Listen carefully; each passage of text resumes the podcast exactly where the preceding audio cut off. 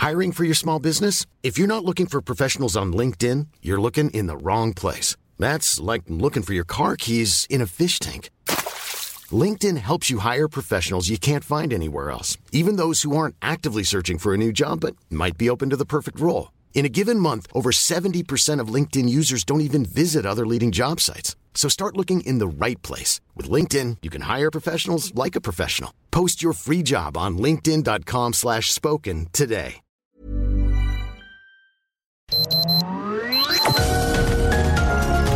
Heraldo Media Group presenta Sergio Sarmiento y Lupita Juárez. Información veraz y oportuna con un toque personal y humano. Por El Heraldo Radio, donde la H suena y ahora también se escucha.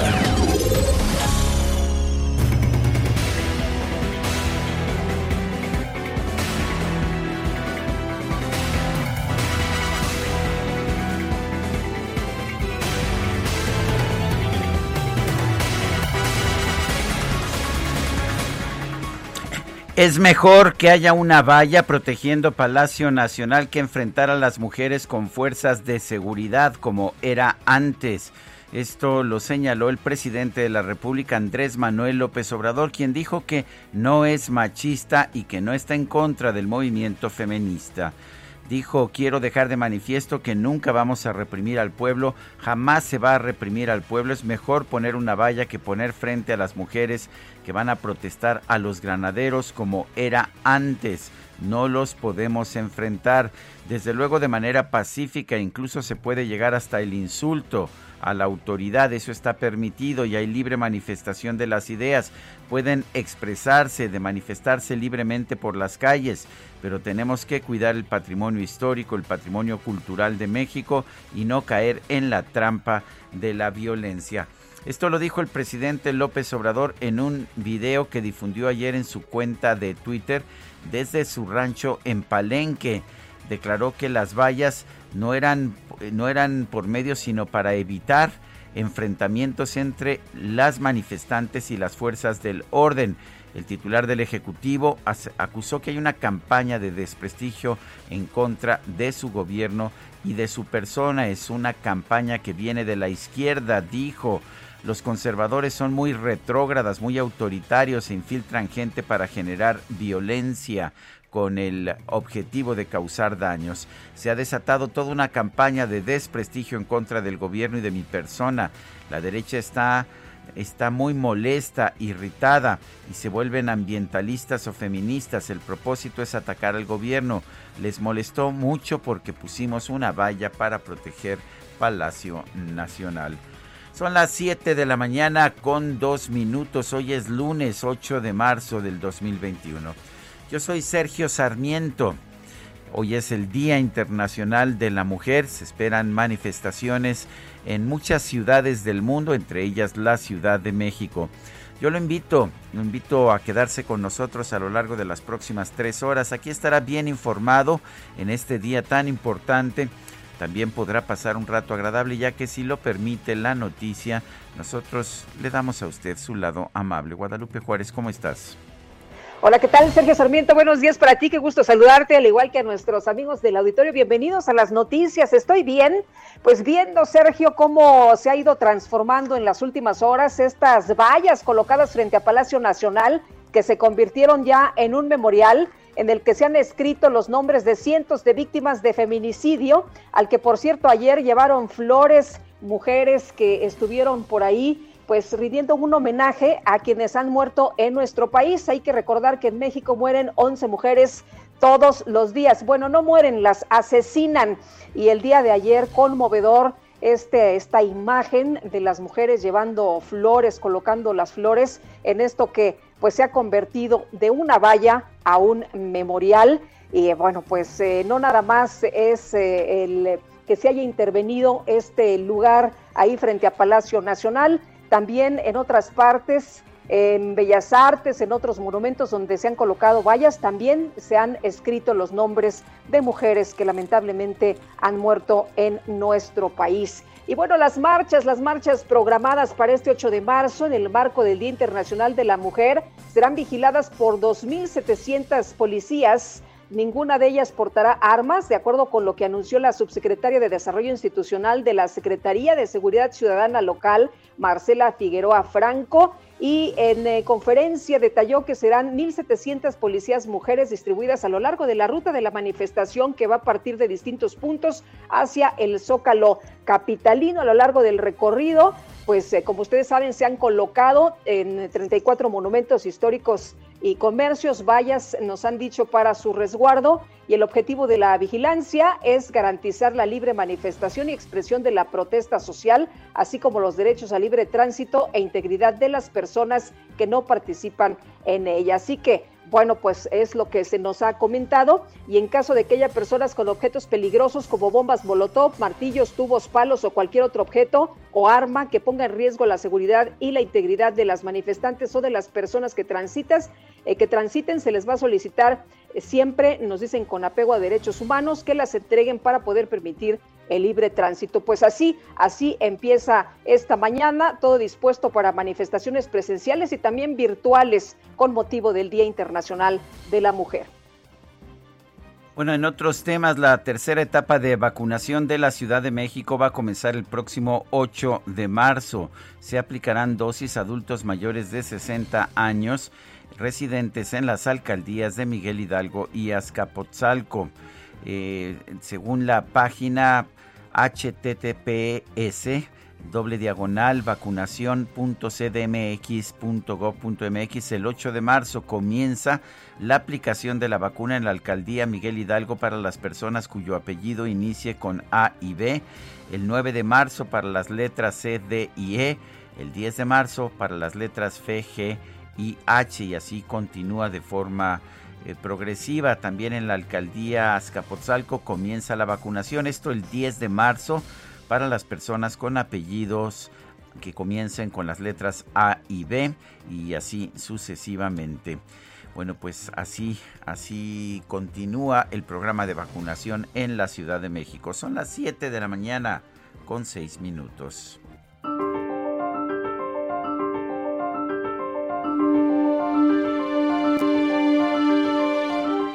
Nosotros estamos a favor de los derechos de las mujeres. Andrés Manuel López Obrador.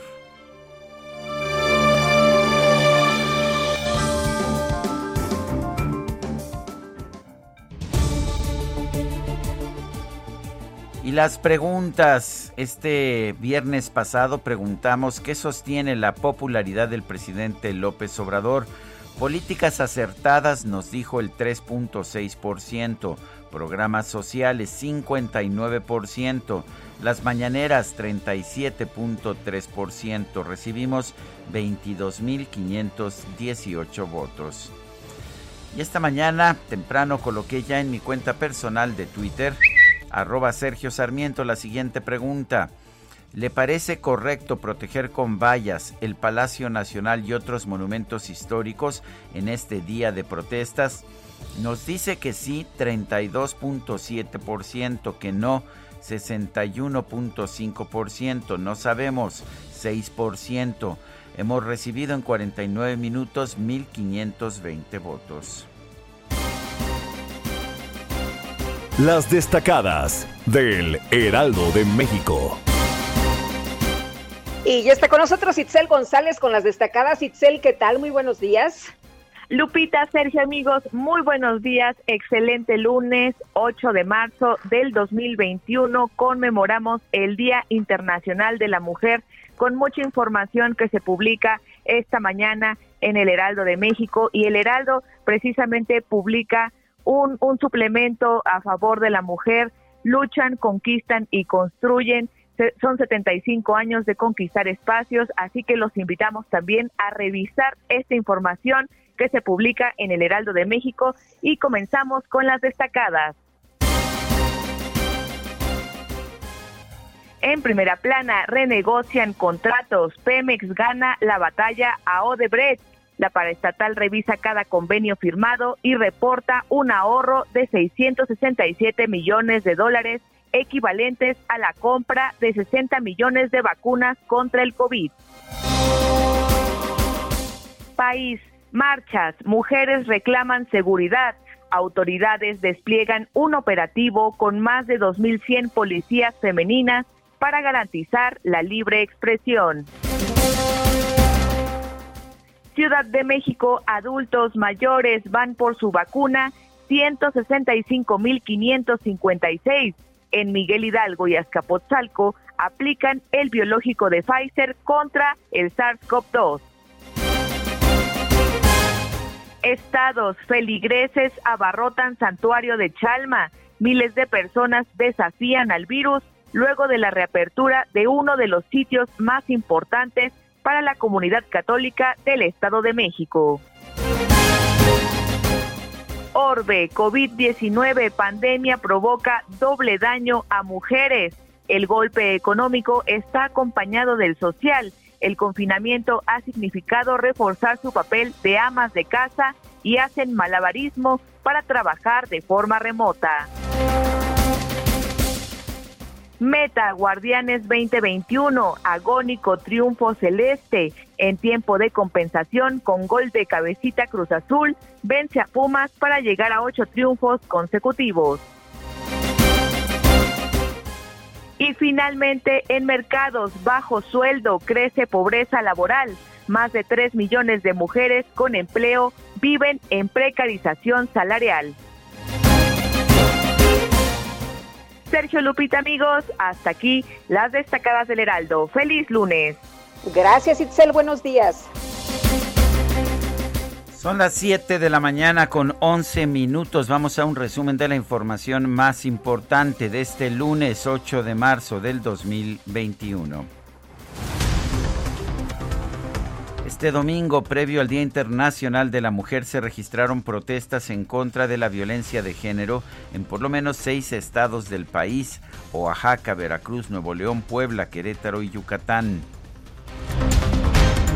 Y la Secretaría de Seguridad y Protección Ciudadana informó que para este lunes se esperan casi 100 marchas de mujeres en todo el país, por lo que solicitó a las autoridades locales y estatales asignar contingentes de policías mujeres para brindar seguridad durante las manifestaciones. La jefa de gobierno de la Ciudad de México, Claudia Sheinbaum, señaló que cuando era estudiante sufrió acoso, por lo que entiende el enojo de las mujeres víctimas de violencia.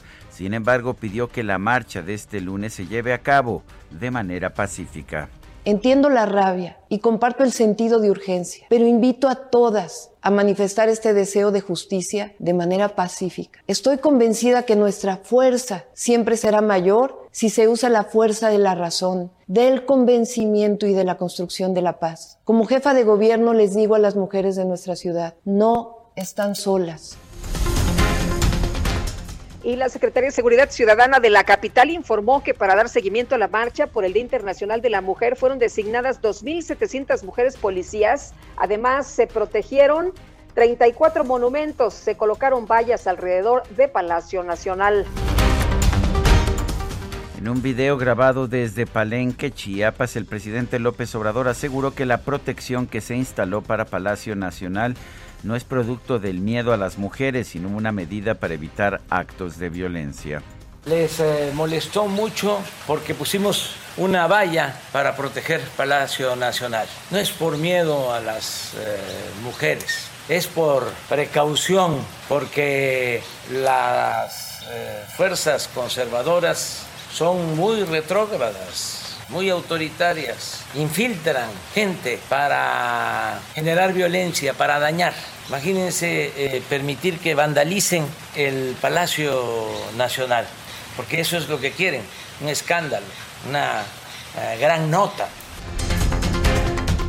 Bueno, pues la gran nota se dio luego de que la mujer eh, o las mujeres intervinieron ahí, las vallas colocadas frente a Palacio Nacional, ¿no? Y se convirtieron en un memorial en el que se escribieron los nombres de cientos de víctimas de feminicidio.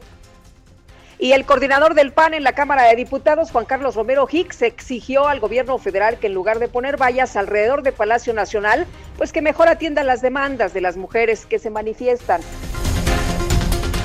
Este fin de semana fue detenido Víctor N., el elemento de la Policía Auxiliar de Veracruz que trabajaba en la seguridad de la casa de la expresidenta municipal de Minatitlán, Gladys Merlín Castro, asesinada el pasado 15 de febrero. por su probable vínculo con ese crimen. Y a través de redes sociales, el senador con licencia Félix Salgado Macedonio envió un mensaje con motivo del Día de la Familia. Aseguró que los momentos más significativos se viven en el núcleo familiar y destacó la importancia de las mujeres. El consejero presidente del Instituto Nacional Electoral, Lorenzo Córdoba, señaló que la responsabilidad de postular a candidatos honorables y sin denuncias por violencia en contra de las mujeres es exclusiva de los partidos políticos. Es muy importante aclarar, sin embargo, que la responsabilidad de postular a candidatos sin denuncias de acoso o abuso recae inicial y primordialmente en los partidos políticos. Otorgar o no su registro a las y los candidatos es una facultad que ejercen los institutos electorales, ya sea el nacional o los estatales, conforme a sus atribuciones legales. Pero la responsabilidad de postular a los cargos públicos a personas honorables, no le demos vueltas, es exclusivamente de los partidos políticos. El coordinador de Morena en el Senado, Ricardo Monreal, llamó a los dirigentes del partido a evitar rupturas internas y pidió a los militantes no anteponer sus intereses personales sobre el bienestar del país. El dirigente nacional del PAN, Marco Cortés, exigió a los gobiernos federal y estatales que no utilicen recursos públicos para impulsar las campañas políticas de sus candidatos cercanos. Pidió además no politizar el proceso de vacunación contra el COVID-19. Y el titular de la Fiscalía Especializada en Delitos Electorales, José Agustín Ortiz, informó que la institución ha firmado convenios de colaboración con las autoridades de 30 estados del país para garantizar la limpieza de las próximas elecciones.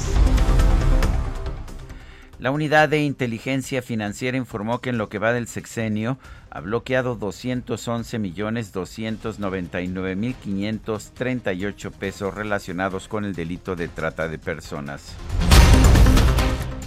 Y este fin de semana el presidente López Obrador realizó una gira por Chiapas, inauguró el pabellón de la Reina Roja. Por otro lado, el presidente anunció que su homólogo de Bolivia, Luis Arce, va a visitar México el próximo 25 de marzo para participar en la conmemoración del episodio histórico conocido como la mala pelea en la ciudad de Champotón, en Campeche. El gobernador de Puebla, Miguel Barbosa, informó que para el periodo de Semana Santa su administración va a mantener las restricciones de operación en los establecimientos comerciales a fin de evitar la propagación del COVID-19. La Secretaría del Medio Ambiente de la Ciudad de México informó que este martes va a reabrir los zoológicos de Chapultepec, San Juan de Aragón y Los Coyotes, con una permanencia del público de máximo 90 minutos. La jefa de gobierno de la Ciudad de México, Claudia Sheinbaum, anunció que la campaña de vacunación contra el COVID-19 en adultos mayores va a continuar esta semana en las alcaldías de Miguel Hidalgo y Azcapotzalco. Continúa a partir de este lunes 8 de marzo para la alcaldía Miguel Hidalgo y del miércoles 10 de marzo para la alcaldía Azcapotzalco. A estas alcaldías les fue asignada la vacuna Pfizer por el Programa Nacional de Vacunación. El gobierno federal informó que este fin de semana comenzó la distribución de 800 mil vacunas contra el COVID-19 de la farmacéutica china Sinovac, una vez que se recibieron todos los certificados de calidad de las dosis. La Secretaría de Salud Federal informó que en México ya suman 190.604 muertes por COVID-19, así como 2.128.600 casos confirmados. El gobierno de Israel informó que cerca del 60% de su población ha recibido por lo menos la primera dosis de la vacuna contra el COVID-19, por lo que ya trabaja en la reapertura de cafés, bares y restaurantes, así como en el regreso a las clases presenciales en las universidades. El presidente de Venezuela, Nicolás Maduro, y su esposa Cilia Flores recibieron la primera dosis de la vacuna contra el COVID-19, fue la Sputnik B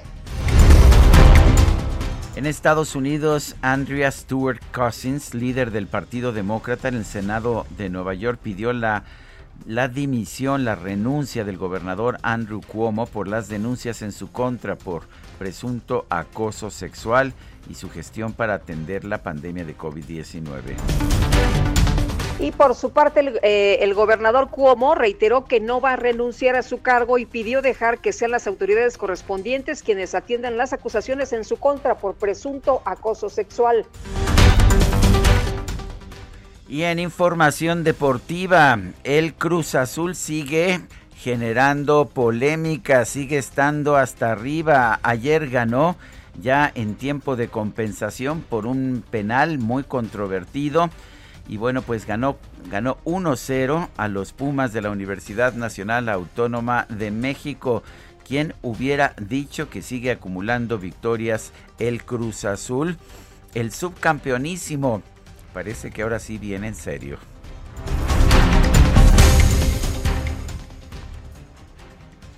Son las 7 de la mañana con 20 minutos. Una veredita alegre con luz de luna o de sol, tendida como una sienta con sus lados de arrebol, arrebol de los geranios y sonrisas con rubor, arrebol de los claveles y las mejillas en flor, perfumada de magnolias, rociadas de mañanita la veredita sonríe cuando tu pie la acaricia. Y la culí se ríe y la ventana se agita. Cuando por esa vereda tu fina estampa pasea. Fina estampa. Caballero, caballero de fina estampa. Chabuca Granda, María Isabel Granda y Larco, una, una gran folclorista sudamericana, peruana. Ella escribió pues algunas de las canciones más populares de la tradición musical del siglo XX, entre ellas Fina Estampa que estamos escuchando.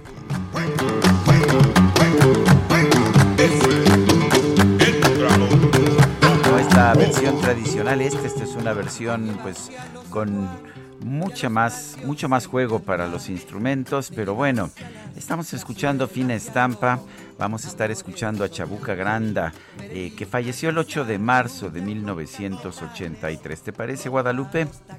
Me parece muy bien, Sergio, y la verdad de las cosas es que yo también iba a levantar la mano y iba a votar por Chabuca. Le di muchas vueltas, pero la verdad es que me parece una, una gran compositora y vale la pena recordarla, ¿no? Podemos permitir que se nos olvide.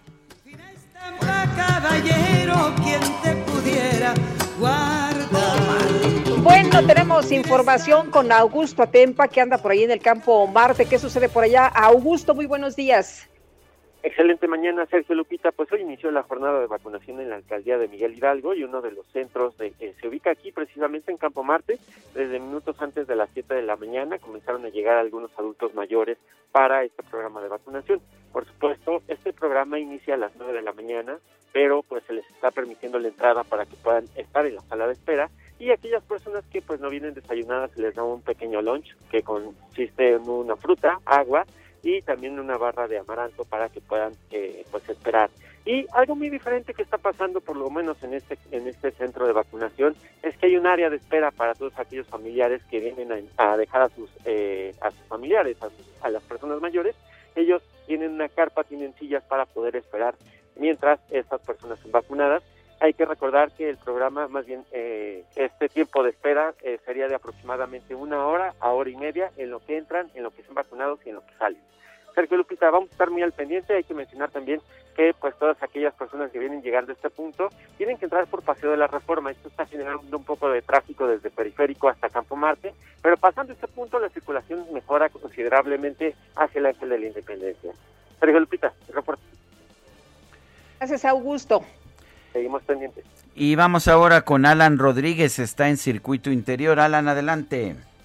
Sergio Lupita, muy buenos días. Esta mañana tenemos el reporte de vialidad desde la zona de circuito interior al cruce con Calzada México-Tacuba. Esta mañana para nuestros amigos que se desplazan a través del circuito interior desde la zona del eje 1 norte hasta Paseo de la Reforma encontrará muy buen avance, completamente despejados los carriles centrales y la lateral de esta vialidad. En el sentido contrario, a partir de la zona del eje 1 norte hasta la zona de la raza, estará encontrando algunas afectaciones viales por la cantidad de vehículos que se dirigen hacia esta zona. Por otra parte, comentarles que en Calzada México-Tacuba, a partir de la zona de circuito interior y para quienes se desplazan hacia la zona de Cuitláhuac, encontrará algunos ligeros asentamientos, tanto por el cambio de luces del semáforo como por algunos vehículos, algunas unidades que ya comienzan a arribar a la Escuela Nacional de Maestros esto eh, al exterior del metro normal por el proceso de vacunación. Tenga mucha paciencia si usted circula por este punto. Es el reporte que tenemos. Gracias, Alan Rodríguez, Guadalupe Juárez y Sergio Sarmiento. Estamos en el Heraldo Radio. Regresamos.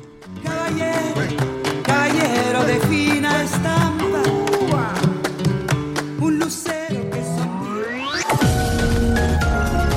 Sergio Sarmiento y Lupita Juárez quieren conocer tu opinión, tus comentarios o simplemente envía un saludo para ser más cálida esta mañana. Envía tus mensajes al WhatsApp 5520 109647. Heraldo Radio, la HCL se comparte, se ve y ahora también se escucha. Heraldo Radio, la HCL se comparte, se ve y ahora también se escucha. Continuamos con Sergio Sarmiento y Lupita Juárez por El Heraldo Radio.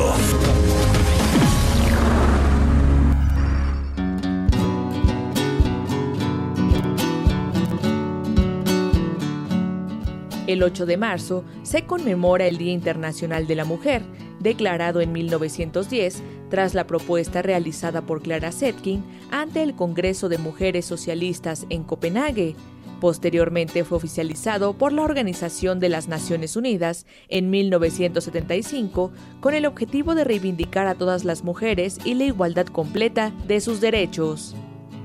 El Día Internacional de la Mujer ha adquirido a lo largo del siglo XX una dimensión mundial el movimiento internacional en defensa de sus derechos es creciente y reforzado por la ONU, que ha celebrado cuatro conferencias sobre la mujer y ha contribuido a que la conmemoración sea un punto de convergencia de las actividades coordinadas en favor de los derechos de la mujer y su participación en la vida política y económica con el ánimo de visibilizar los diferentes problemas relacionados con la igualdad y reconocimiento de derechos, se han establecido por parte de la ONU lemas para cada año de conmemoración.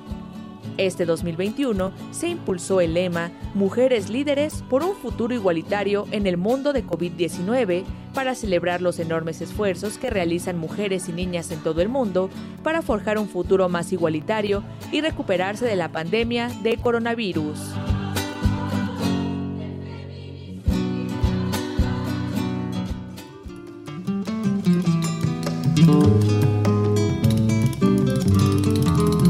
Déjame que te cuente limeño, déjame que te diga la gloria del ensueño que evoca la memoria del viejo puente del río y la alameda. Déjame que te cuente limeño, ahora que aún perfuma el recuerdo, ahora que aún se mece en un sueño, el viejo puente, río y la lame. Jazmines en el pelo y rosas en la cara rosa caminaba la flor de la canela. Seguimos escuchando a Chabuca Granda, esto se llama La Flor de la Canela. De mixtura que en el pecho llevaba del puente a la alameda, menudo pie la lleva por la vereda que se estremece. A las 7 de la mañana con 33 minutos tenemos mensajes de nuestro público. Adelante, Guadalupe. Bueno, según el gobierno México, debe ser el paraíso para que vivan y se desarrollen las mujeres, pues las protestas son generadas por la derecha. ¿Qué opinan ustedes las mujeres? Atentamente, Alfredo Bernal. Y nos dice otra mujer, nos dice una mujer, ¿cómo dice el presidente que no está en contra de las mujeres? No le pueden explicar el impacto que tiene la inseguridad, el cierre de guarderías y refugios y el cierre de la economía en la vida de las mujeres. Es Berta Pantoja. Buenos días. Ahora no más falta que salga el presidente con que puso el muro para que hubiera un espacio para hacer el memorial sordo, ciego y muro, dice Almadelia Murillo. Y dice otra persona, ¿me pueden resolver una duda? Cuando el presidente López le echa la culpa a los conservadores, ¿se está culpando él mismo?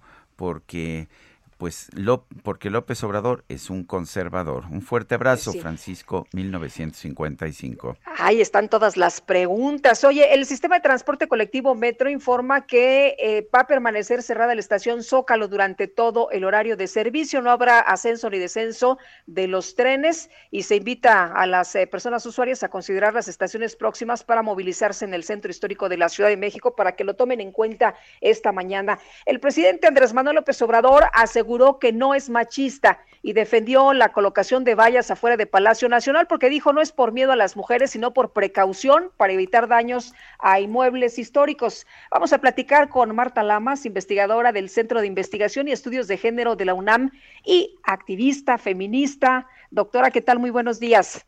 Hola Guadalupe, buenos días Sergio, qué gusto. Hola Marta, ¿cómo estás? Qué gusto. A ver, ¿cómo, ¿cómo ves esta afirmación que, que las vallas no se colocan por miedo a las mujeres? Mira, yo creo que con lo que está pasando ahorita es muy claro que hay que hay una confusión muy fuerte, ¿no? O sea, yo yo creo que el presidente ha tenido posturas muy desacertadas acerca de la violencia de género y del feminismo, que además las expresa con muy desafortunadas declaraciones, ¿no?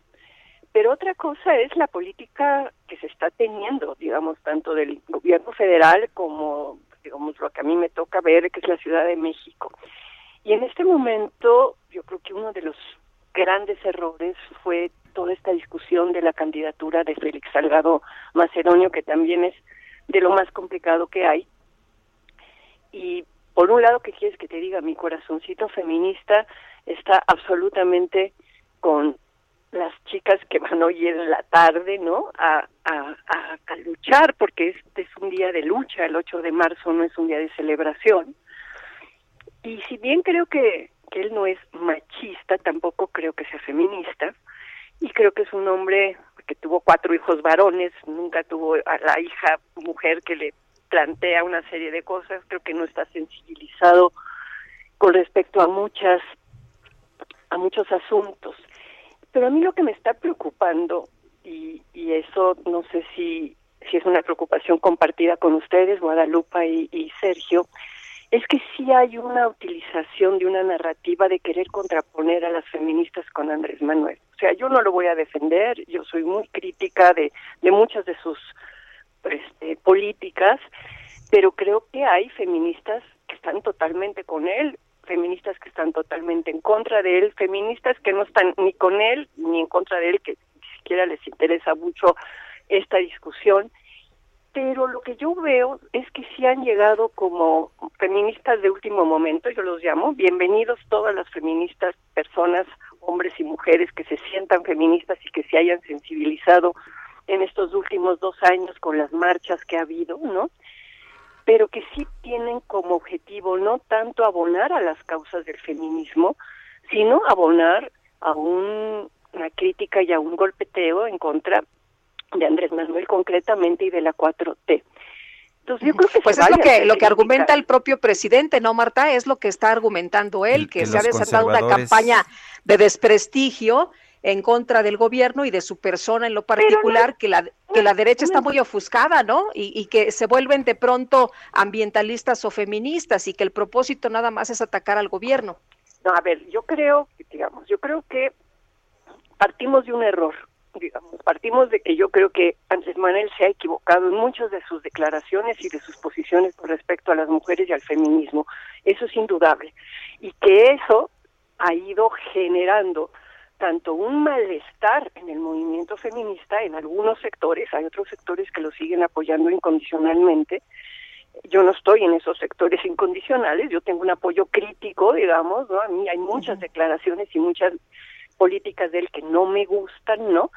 Pero también es cierto que en estos últimos meses se ha ido agudizando una narrativa que generaliza y contrapone las feministas contra AMLO, cuando creo que hay muchas formas de ser feminista y que hay cosas muy malas de Andrés Manuel y otras no tan malas.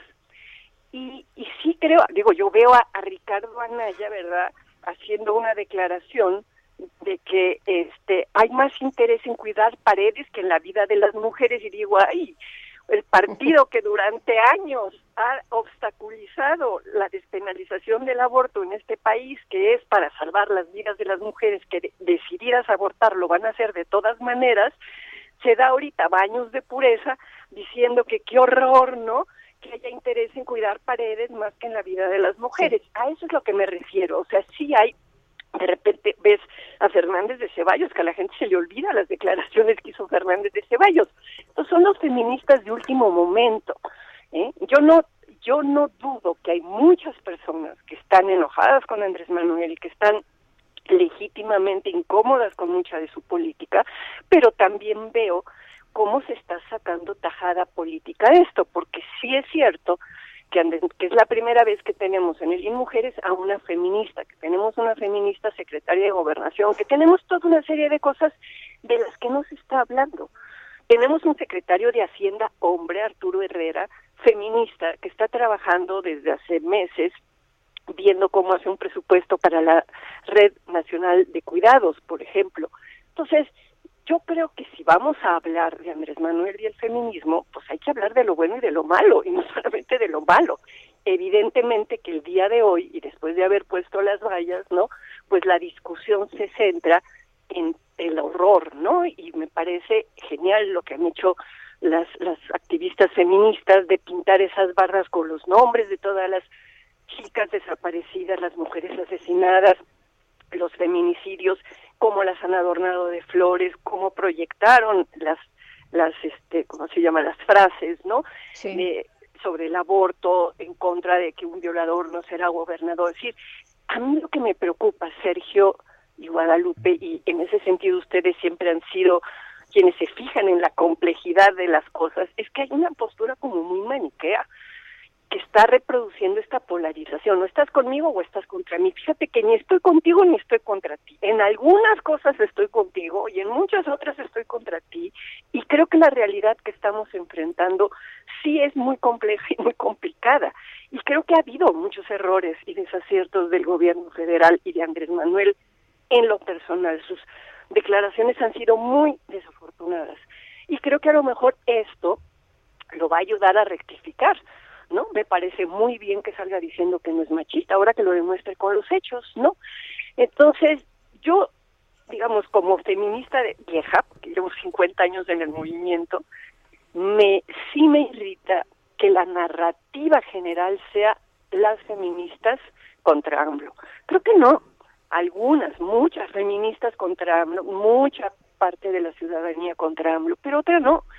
Y otras sí reconocemos cosas que se están haciendo y, problemas que están teniendo, ¿no? Entonces, me parece que 8 de marzo, bueno, sí es un día de lucha, es un día para recordar las víctimas, es un día para entender por qué se hizo el 8 de marzo, para definir y precisar demandas. A mí me parece que toda esta discusión en contra de Andrés Manuel está, digamos, también desplazando una discusión aún adentro de, de muchos de los grupos feministas, ¿no? Sobre cuáles son las medidas concretas que tenemos que precisar y que exigir.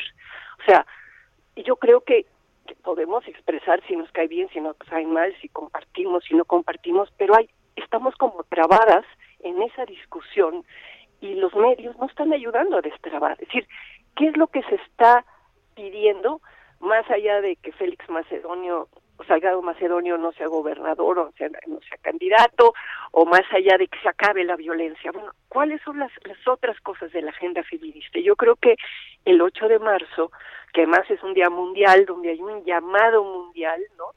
También es para mostrar los contenidos, ¿no? Para para ver, bueno, queremos hacer un balance, qué se ha conseguido en estos dos años de gobierno, qué nos falta conseguir y cuáles son las cosas importantes por las cuales hay que empujar. Yo creo que hay que empujar por una transformación del sistema de justicia, por mecanismos y por leyes nuevas y por muchísimas más intervenciones educativas y culturales para acabar con las violencias.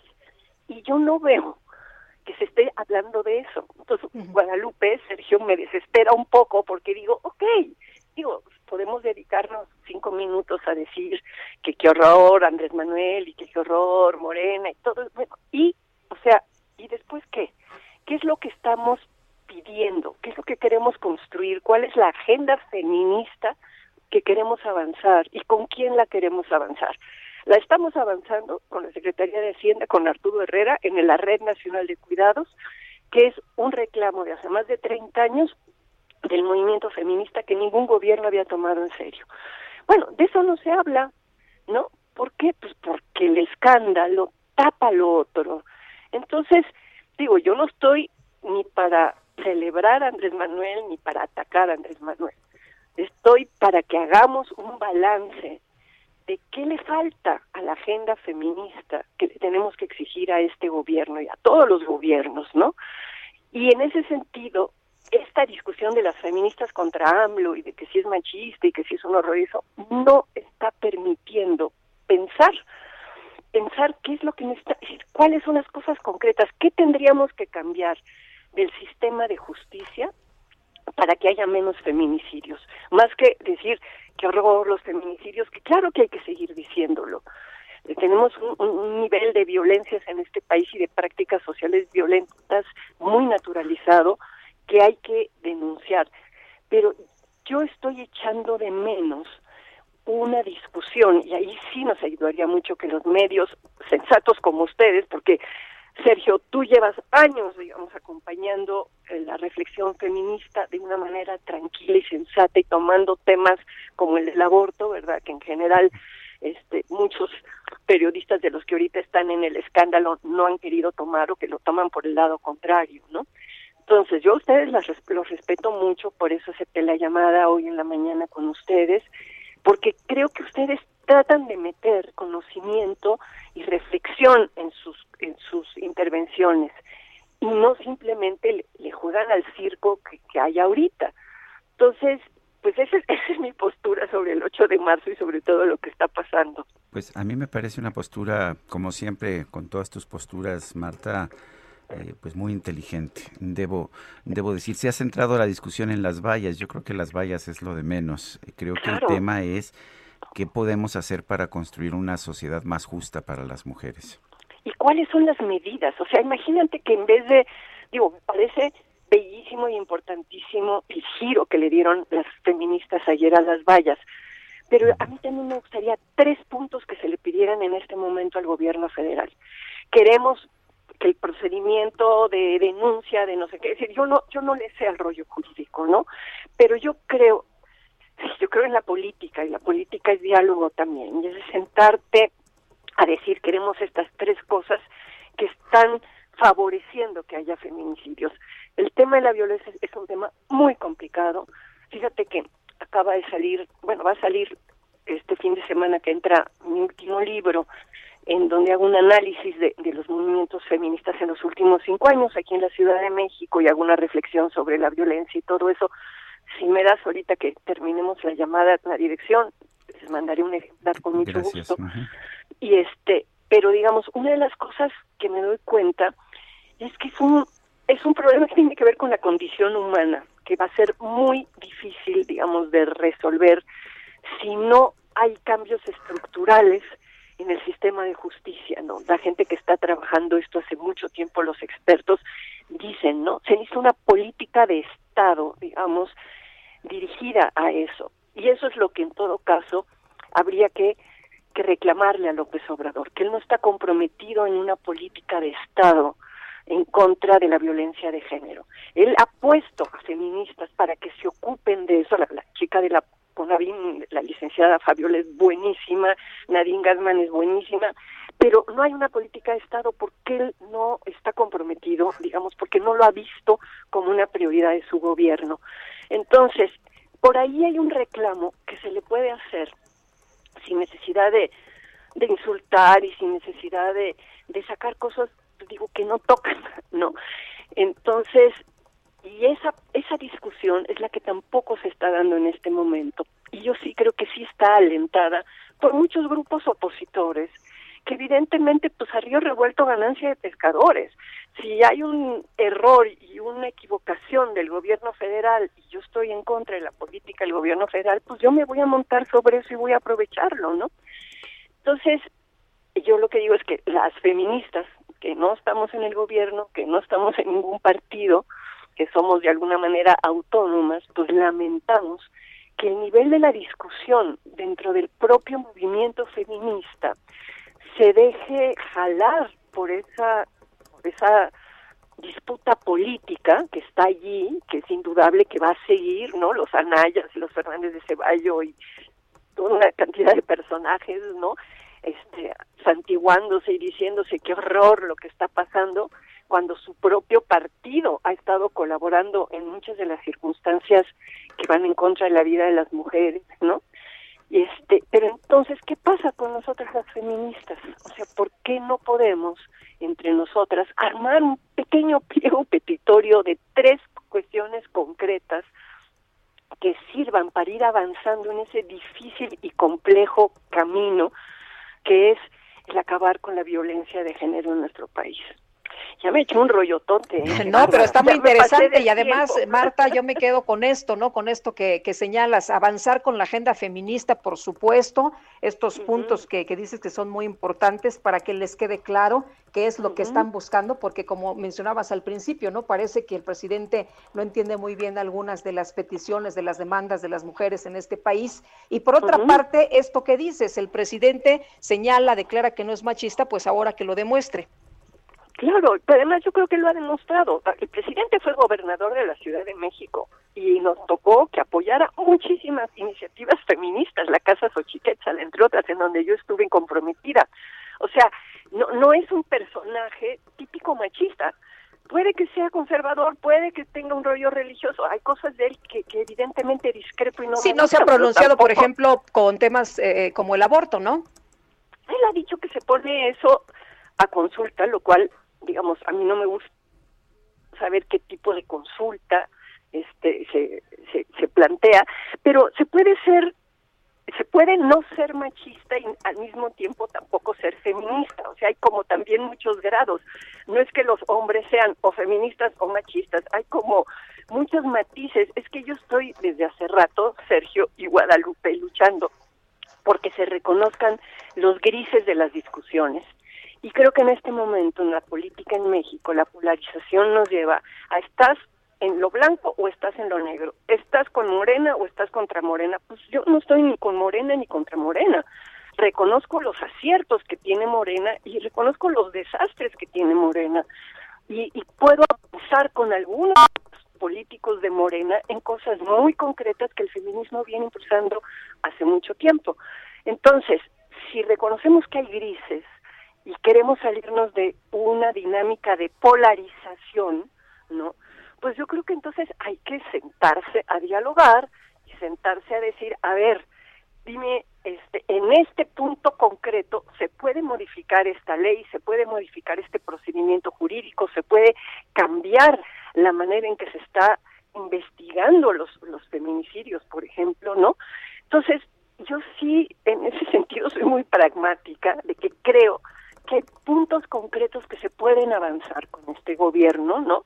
Y más, digamos, con el gobierno de la Ciudad de México, así como tengo muchas diferencias con Andrés Manuel, no tengo diferencias con Claudia Sheinbaum. Digo, yo voté por Claudia absolutamente convencida y sigo convencida de que está haciendo muy bien las cosas y lo vemos claramente con todo el manejo de la, la pandemia y el COVID. Pero bueno, esa es otra conferencia, ya saben mis porras a Claudia, pero este no, pero regresando, y fíjate, yo no diría que Claudia se ha planteado tener una política feminista, pero sí tiene una política con respecto a las mujeres y sí se ha ido sensibilizando con respecto al tema de las mujeres.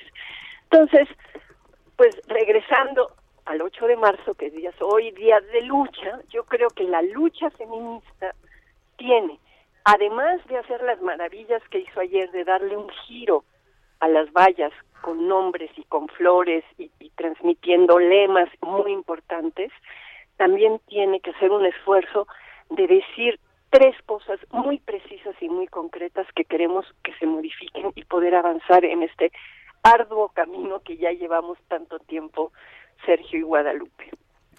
Pues Marta Lama siempre, la verdad es que siempre es es muy importante escucharte, es lo que te puedo decir. Estaremos al pendiente de tu, de tu nuevo libro. Siempre he leído tus libros con mucho gusto, los he comentado en mis espacios y lo seguiré haciendo. Un fuerte abrazo, Marta. Gracias, Sergio Guadalupe, un abrazo. Gracias. Igualmente un abrazo para ti. Buenos días. La doctora Marta Lamas es investigadora del Centro de Investigaciones y Estudios de Género de la UNAM. Es una feminista de mucho tiempo. Esa sí no se volvió feminista en los tiempos de la cuarta transformación. Son las 7 de la mañana con 54 minutos. Eh, Guadalupe Juárez y Sergio Sarmiento estamos en el Heraldo Radio. Ahora sí que lo invitamos a reflexionar sobre los temas que estamos escuchando. El viejo puente, el río y la lame. En el pelo y rosas en la cara y rosa. Caminaba la flor de la canela derramaba lisura y a su paso dejaba aromas de mixtura que en el pecho llevaba. Del puente a la alameda, menudo pie la lleva por la vereda que se estremece al ritmo de su cadera. Sergio Sarmiento y Lupita Juárez quieren conocer tu opinión, tus comentarios o simplemente envía un saludo para ser más cálida esta mañana. Envía tus mensajes al WhatsApp 5520 109647. Heraldo Radio, la HCL se comparte, se ve y ahora también se escucha. Heraldo Radio, la HCL se comparte, se ve y ahora también se escucha. Continuamos con Sergio Sarmiento y Lupita Juárez por El Heraldo Radio.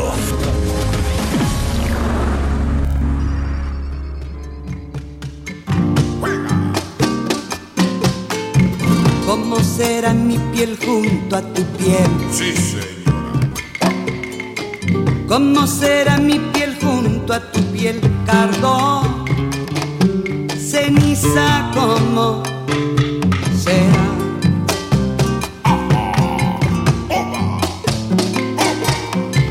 Si he de fundir mi espacio frente al tuyo, ¿cómo será tu cuerpo al recorrerme? ¿Y cómo mi corazón si estoy de muerte? Es Cardo o Ceniza, estamos escuchando a Chabuca Granda, una de las grandes de la música de todos los tiempos, una de las mejores intérpretes y cultivadoras de la música popular surgidas del Perú.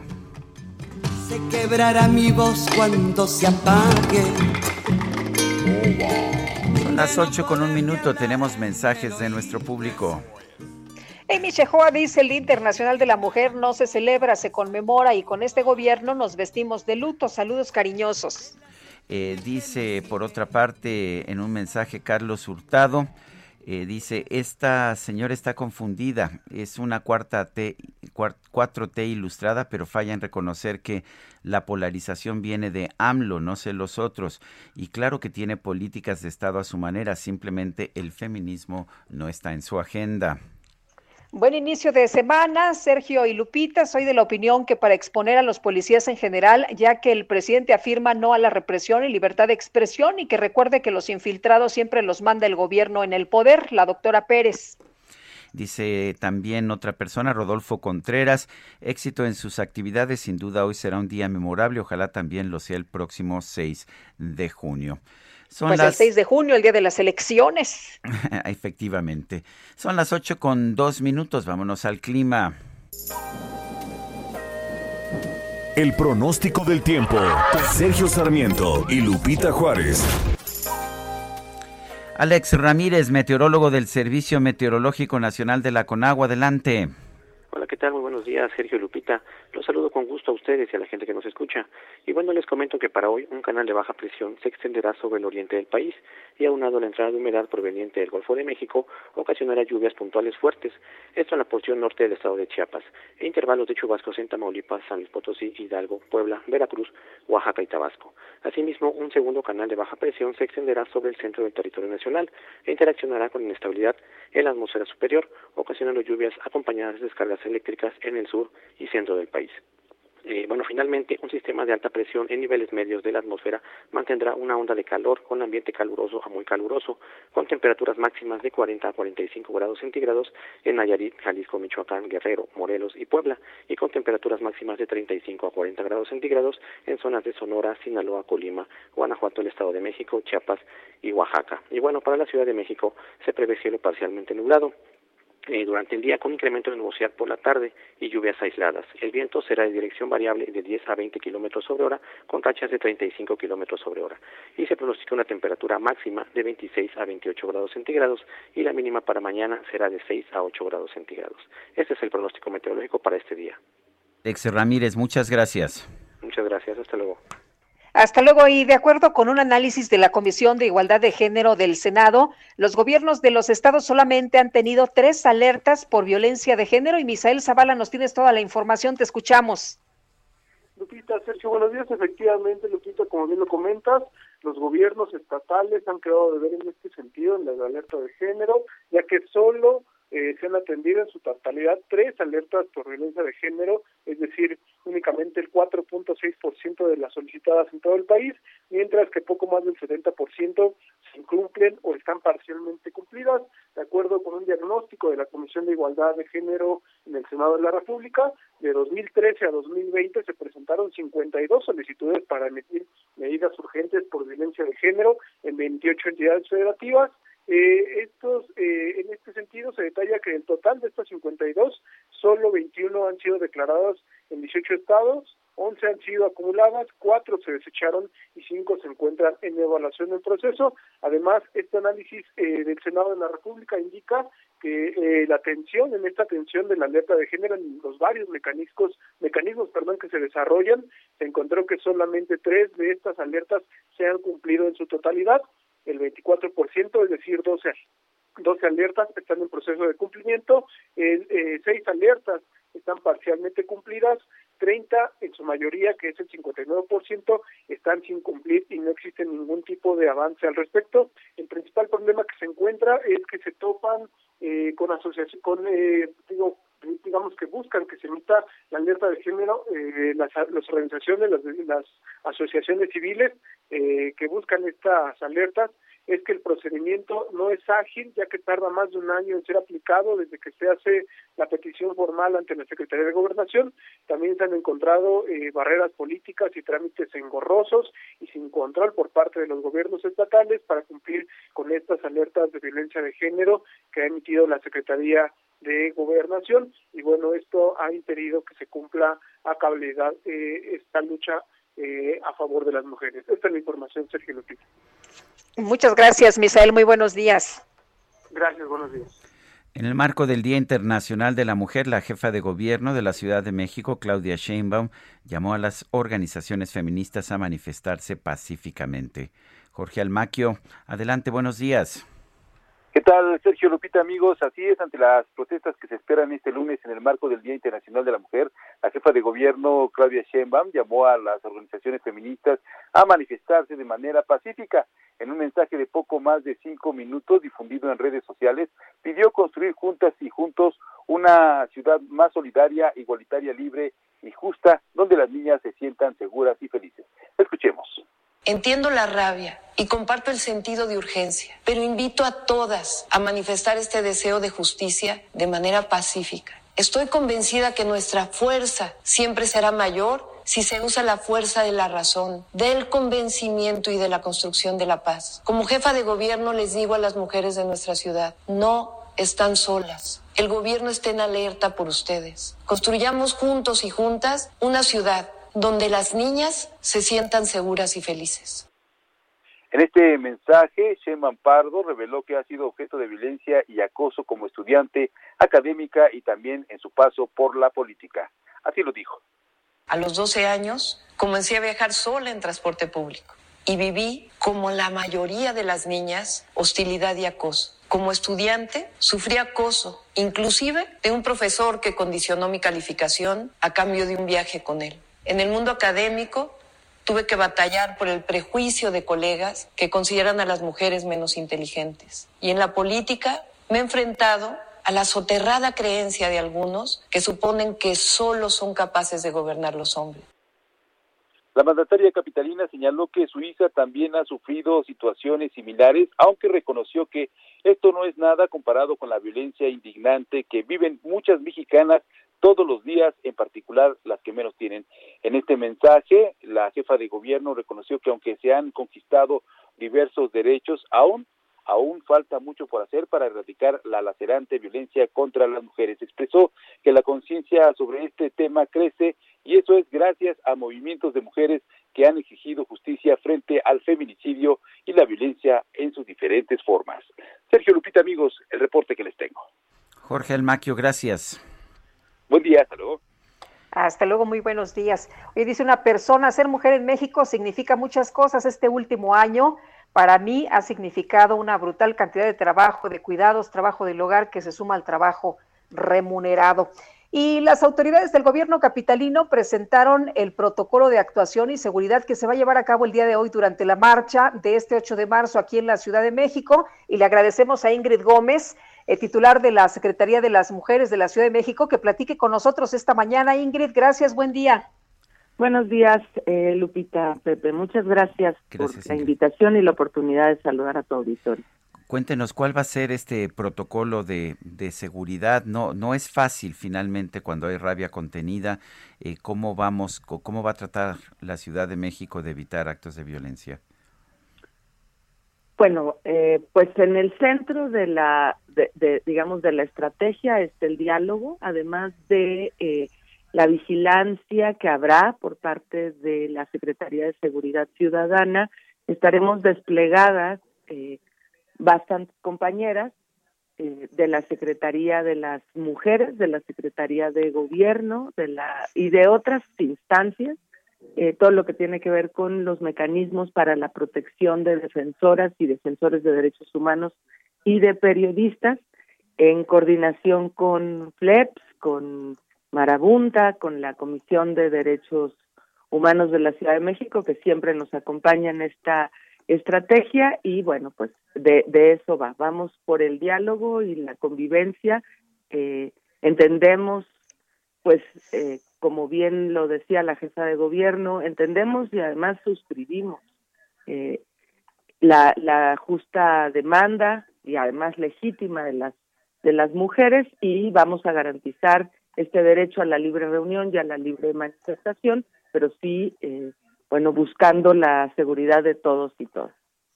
Ingrid, se habla de cuántas eh, eh, policías van a estar ahí. Van a ser más de mil policías, pero no van a estar armadas, ¿verdad? Es lo que se nos ha informado. No, no van a estar, no van a estar armadas, nunca lo están. La policía está para proteger, no para reprimir, y por eso la primera línea con eh, las manifestantes, siempre será el diálogo y el acompañamiento. Ingrid, ¿le parece acertada la decisión de haber colocado vallas en torno a los monumentos y a Palacio Nacional? Pues también es una manera de, protección y de, y de contención. Eh, en las manifestaciones del año pasado, pues hubo algunos hechos desafortunados que dejaron heridas a mujeres policías, a mujeres manifestantes y a periodistas. Eh, y ese es el fin ese es el fin que tienen con contener proteger incluso a las propias manifestantes eh, Ingrid, eh, no sé si tenga alguna información. ayer hubo un cateo a una en, casa de una activista por allá en Polanco. se hablaba que al principio estaba detenida, después se dijo que no estaba detenida. ¿Sabe usted más datos sobre esto?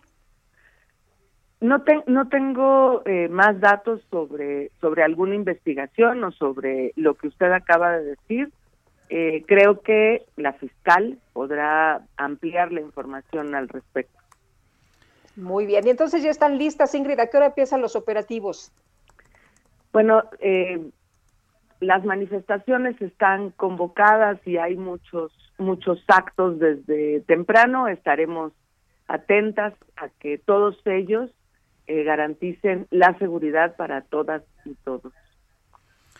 Pues yo quiero agradecerle Ingrid Gómez Saracíbar, titular de la Secretaría de las Mujeres de la Ciudad de México, el haber conversado con nosotros. Muchas gracias a ambos. Buen día. Gracias, hasta luego. Bueno, sí, y de este operativo no, no se supo más, ¿verdad, Lupita?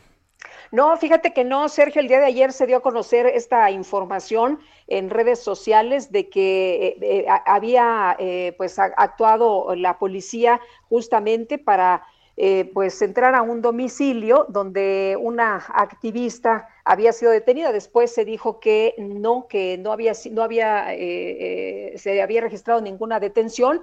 Y bueno, pues vamos a estar atentos de lo que dé a conocer la fiscalía sobre este tema. Son las 8 de la mañana con 13 minutos. Vamos con el Químico Guerra. El Químico Guerra con Sergio Sarmiento y Lupita Juárez.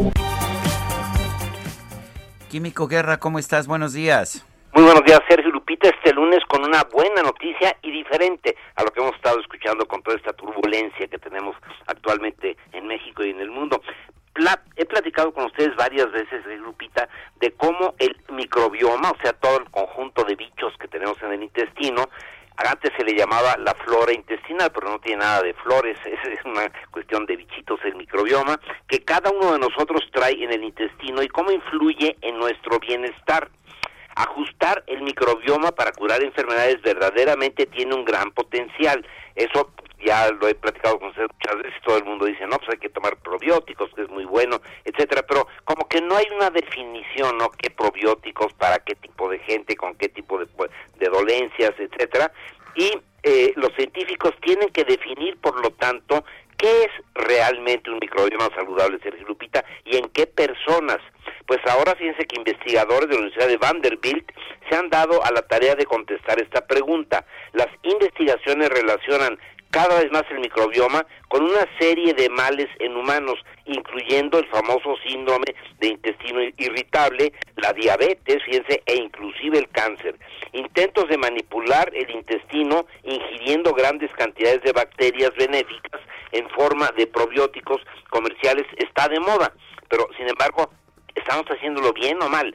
El doctor Seth Bordenstein, director de ciencias biológicas en Vanderbilt y autor principal de este trabajo, y sus colegas estudiaron a 1.700 norteamericanos de diferentes géneros, edades, pesos, etnicidades, y encontraron que diferencias en el microbioma intestinal es el factor más consistente entre ellos.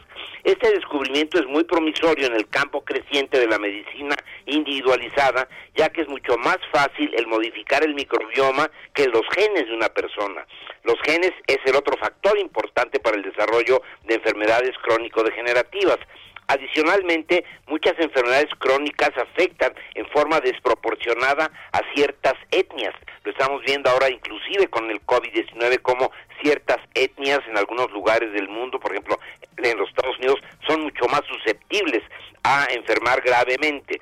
El genoma humano es el 99.9% el mismo entre personas de razas diferentes, así que lo que más nos interesa es explicar las marcadas variaciones en el microbioma entre las personas, escribe el doctor Bordenstein. Ese trabajo se publica en la revista arbitrada PLOS Biology, The Proceedings of the no, eh, Public Library of Science, y eh, es un artículo verdaderamente innovador porque nos va a ir definiendo, fíjense, Grupita, para cada microbioma que se van a poder hacer análisis en el laboratorio, así como ahorita checamos si tenemos COVID o no, para saber exactamente en qué lo podemos modificar. Muy promisorio, es una muy buena noticia para iniciar esta semana Sergio Lupita y nos indica cada vez más cómo la constitución, la composición, qué tipo de bichos o no tenemos en nuestro intestino determina mucho de nuestra salud, Sergio Lupita. Estoy, como siempre, muy, muy, muy agradecido por, por tu información, por traernos esta información que no recibimos en otras fuentes. Químico, un fuerte abrazo. Igualmente para ti, Sergio. Buen inicio de semana, Lupita. Igualmente, Químico, gracias, buen día. Son las 8 de la mañana con 17 minutos. Y en los especiales de la silla rota, ¿qué tal el acoso en las escuelas? Continúa Jorge Ramos, periodista de la silla rota. Estamos en esta modalidad a distancia y cuéntanos qué ha pasado. Lupita, ¿qué tal? Muy buenos días. Sergio, auditorio.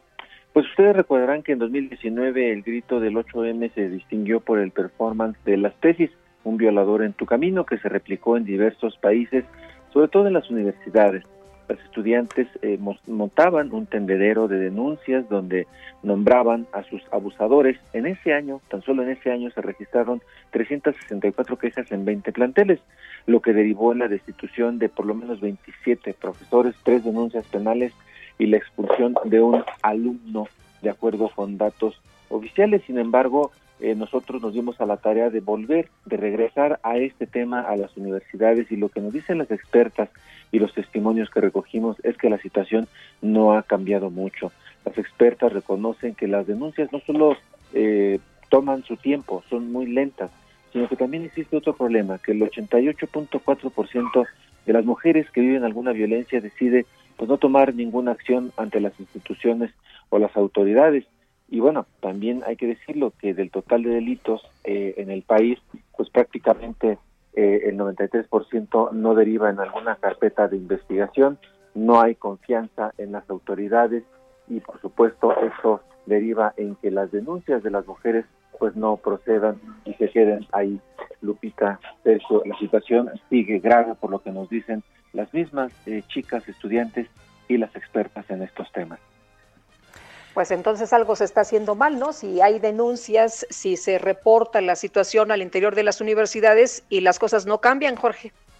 Así es, las cosas no cambian y las mismas eh, muchachas y compañeras que entrevistamos, pues nos lo dicen y se quejan justamente que de, que las autoridades pues no les hacen caso y no hay una acción contundente para frenar este este tipo de violencia. Híjole, muy bien, muchas gracias, Jorge. Los esperamos en la silla rota.com. Buenos días, Jorge Ramos, periodista de La Silla Rota. Son las 8 con 20 minutos. Vamos con Mónica Reyes. Adelante, Mónica. Muy buenos días, gracias Sergio Sarmiento, Lupita Juárez, qué gusto saludarlos esta mañana y también me da mucho gusto a todos ustedes amigos y amigas que nos pongan atención porque Dina Marín ya está con nosotros para platicarnos del tratamiento más famoso de todo Europa. ¿No es así, Dina? ¿Cómo estás? Bienvenida. Ay, encantada, ¿cómo se sienten? ¿Cómo están ustedes? Un momento importante eh, de dedicarlo a nuestra salud, de poner atención en sentirnos jóvenes, en vernos jóvenes y en estar jóvenes. La palabra es rejuvenecimiento celular. Comparto con ustedes el teléfono, aquí van a poder conseguir esto que es la mejor fórmula antivejez que existe, es un tratamiento suizo, es un baño de antioxidantes. Les doy el teléfono 800 230 mil. Está muy sencillo. 800 230 mil. Tienen que aprovechar esta oportunidad de renovar cada célula de nuestro organismo. Es un rejuvenecimiento integral, un rejuvenecimiento celular que va a pasar por órganos vitales, va a purificar la sangre, vamos a tener un cerebro más alerta, es sorprendente cómo estamos llenos de energía y vitalidad a partir de este vuelve a la vida, que es este rejuvenecimiento celular, el más famoso tratamiento antivejez. Se revierten los signos de la edad. Por ejemplo, en la piel, lo agradece mucho estar tan nutrida porque inmediatamente se difuminan las arrugas del entrecejo, de la frente, de los nasogenianos, las manchas de la piel se van. 800 mil y no se preocupen del dinero porque hoy es gratis, te conseguí de regalo, solo pagan el envío, pues para que se los lleven a su domicilio y no tengan que exponerse en salir. Nos encanta que nos hagan regalitos de este tipo. Mi querida Dina, de nuevo el número para marcar ya en este momento. Sí, se los dicto con gusto para que en este instante se comuniquen. 800 23 mil. Rejuvenecimiento celular, ya nada más pagan envío. Muy bien, gracias Dina. Un abrazo. Regresamos con ustedes, Sergio Sarmiento y Lupita Juárez. Gracias, Mónica. Bueno, y tenemos desde el Zócalo Capitalino a Augusto Tempa con más información. Augusto, buenos días.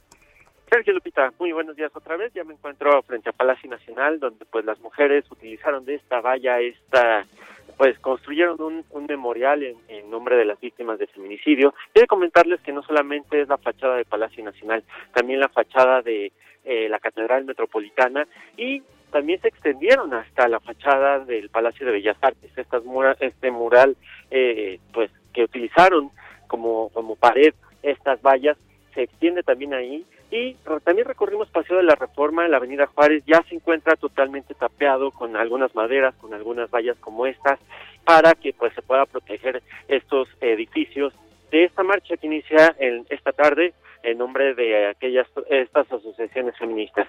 Sobre eh, la avenida José María Pino Suárez se mantiene una manifestación, son un grupo de aproximadamente 20 mujeres que piden justicia hacia una víctima de violación. Por supuesto, nosotros vamos a continuar muy al pendiente de lo que ocurre aquí en las calles del centro. Muy bien, Augusto, muchas gracias, buenos días. Muy buen día. Y vamos con Alan Rodríguez, nos tiene más información. Adelante, Alan.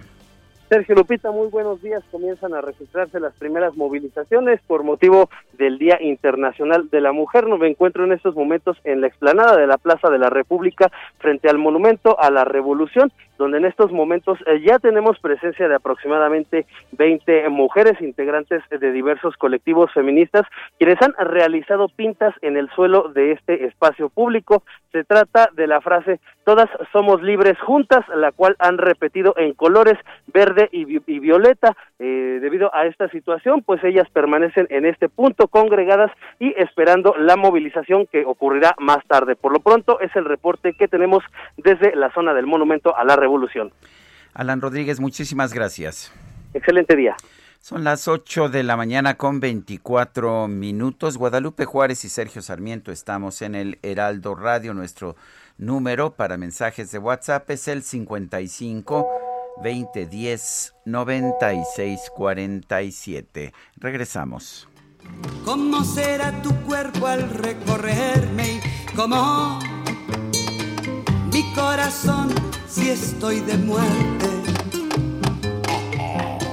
Mi corazón si estoy de muerte.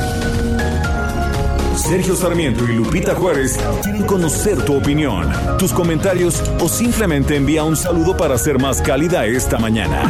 Envía tus mensajes al WhatsApp 5520 109647. Heraldo Radio, la HCL se comparte, se ve y ahora también se escucha. Heraldo Radio. Continuamos con Sergio Sarmiento y Lupita Juárez por El Heraldo Radio. Jaque Mate con Sergio Sarmiento.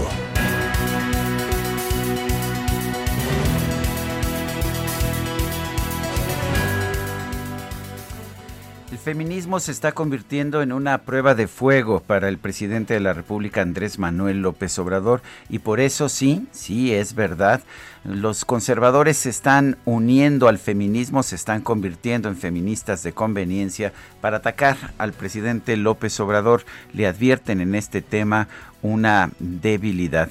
Me parece, sin embargo, que esto no terminará por afectar a López Obrador. El, uh, finalmente el presidente es muy conservador, lo sabemos, a pesar de que dice que no lo es, pero también la sociedad mexicana es conservadora y no está de acuerdo con muchas de las posiciones del feminismo radical. Pero esto no significa que el pueblo mexicano no esté a favor de lo que fue el, fin, el feminismo en sus orígenes. Recordemos que el feminismo era originalmente la noción de que las mujeres son iguales a los hombres y me parece que esta es la esta es la designación fundamental de lo que debería ser el feminismo y lo que estamos viendo en estos momentos es ya, me parece, una mayor manipulación política. Es curioso, pero parece que muchas mujeres sí están de acuerdo con la posición del presidente de haber colocado vallas para proteger a los monumentos nacionales y al Palacio Nacional. No consideran que el feminismo deba por naturaleza destruir monumentos o destruir las, los ventanales de los comercios a su paso. Y creo que tienen razón. Hay muchas cosas todavía por construir para tener una verdadera igualdad de hombres y mujeres en este país y en el mundo. Y son tan importantes, de hecho, los objetivos que hay que lograr que da un poco de coraje que todo el tema parezca, parezca estarse, estar, estar cayendo en un tema simple y sencillamente de política. ¿Eres de mi partido político? ¿Eres de mi grupo político o no lo eres? Yo soy Sergio Sarmiento y lo invito a reflexionar.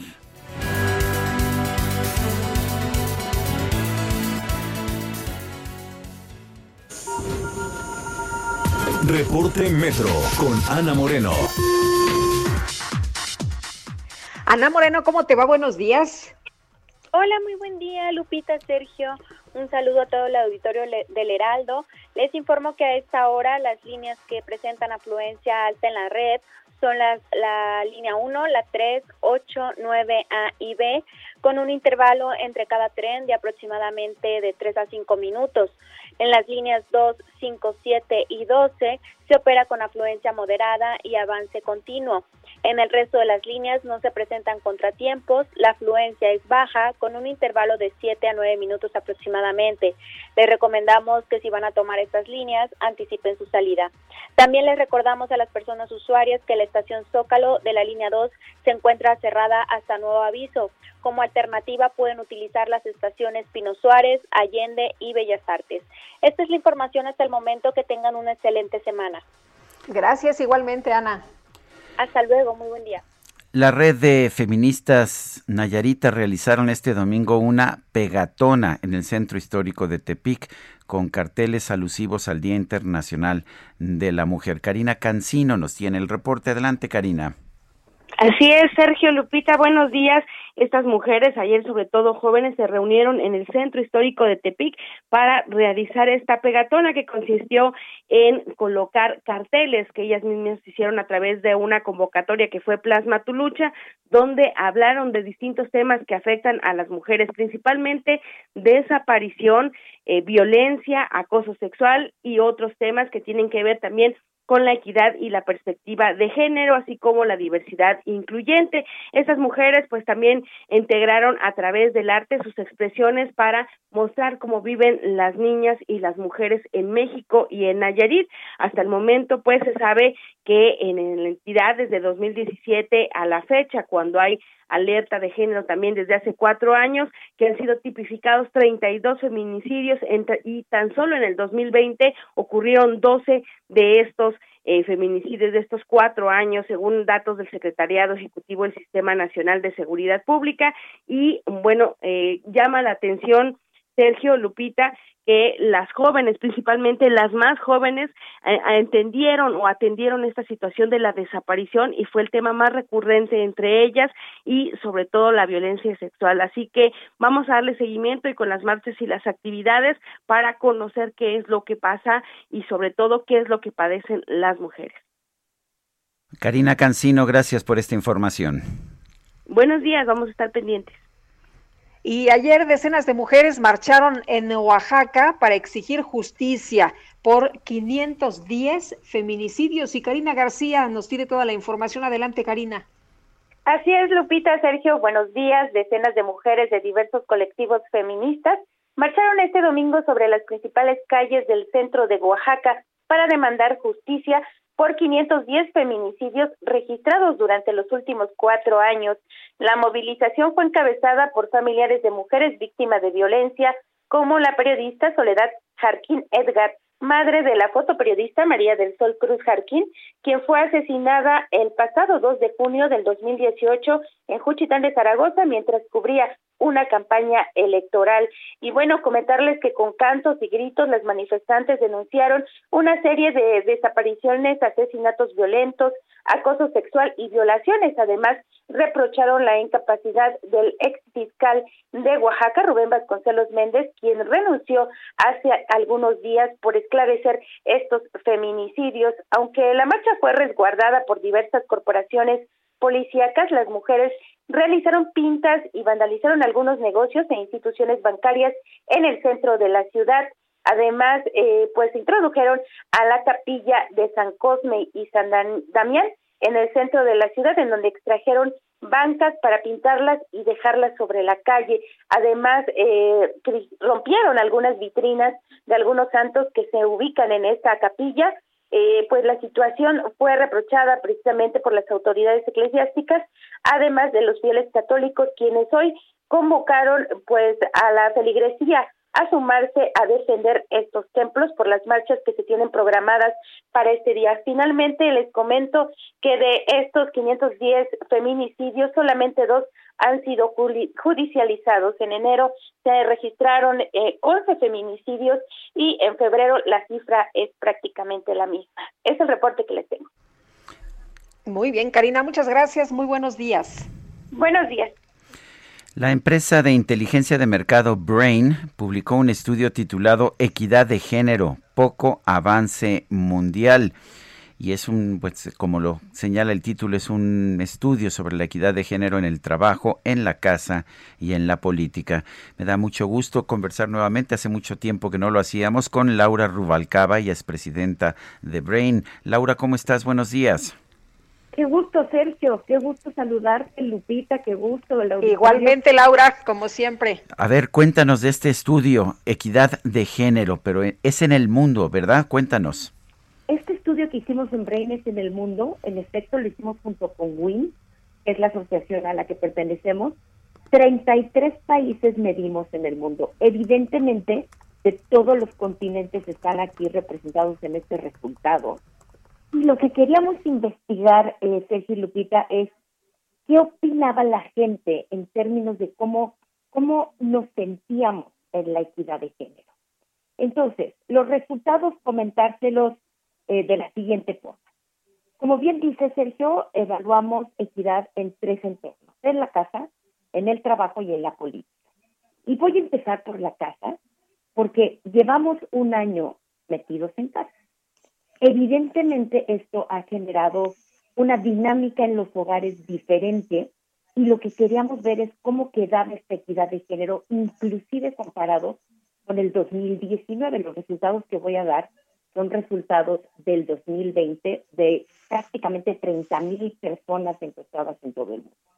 Entonces, hablando de la casa como primer punto, el 71% de las personas mencionaron que sí hay una percepción de equidad en el hogar.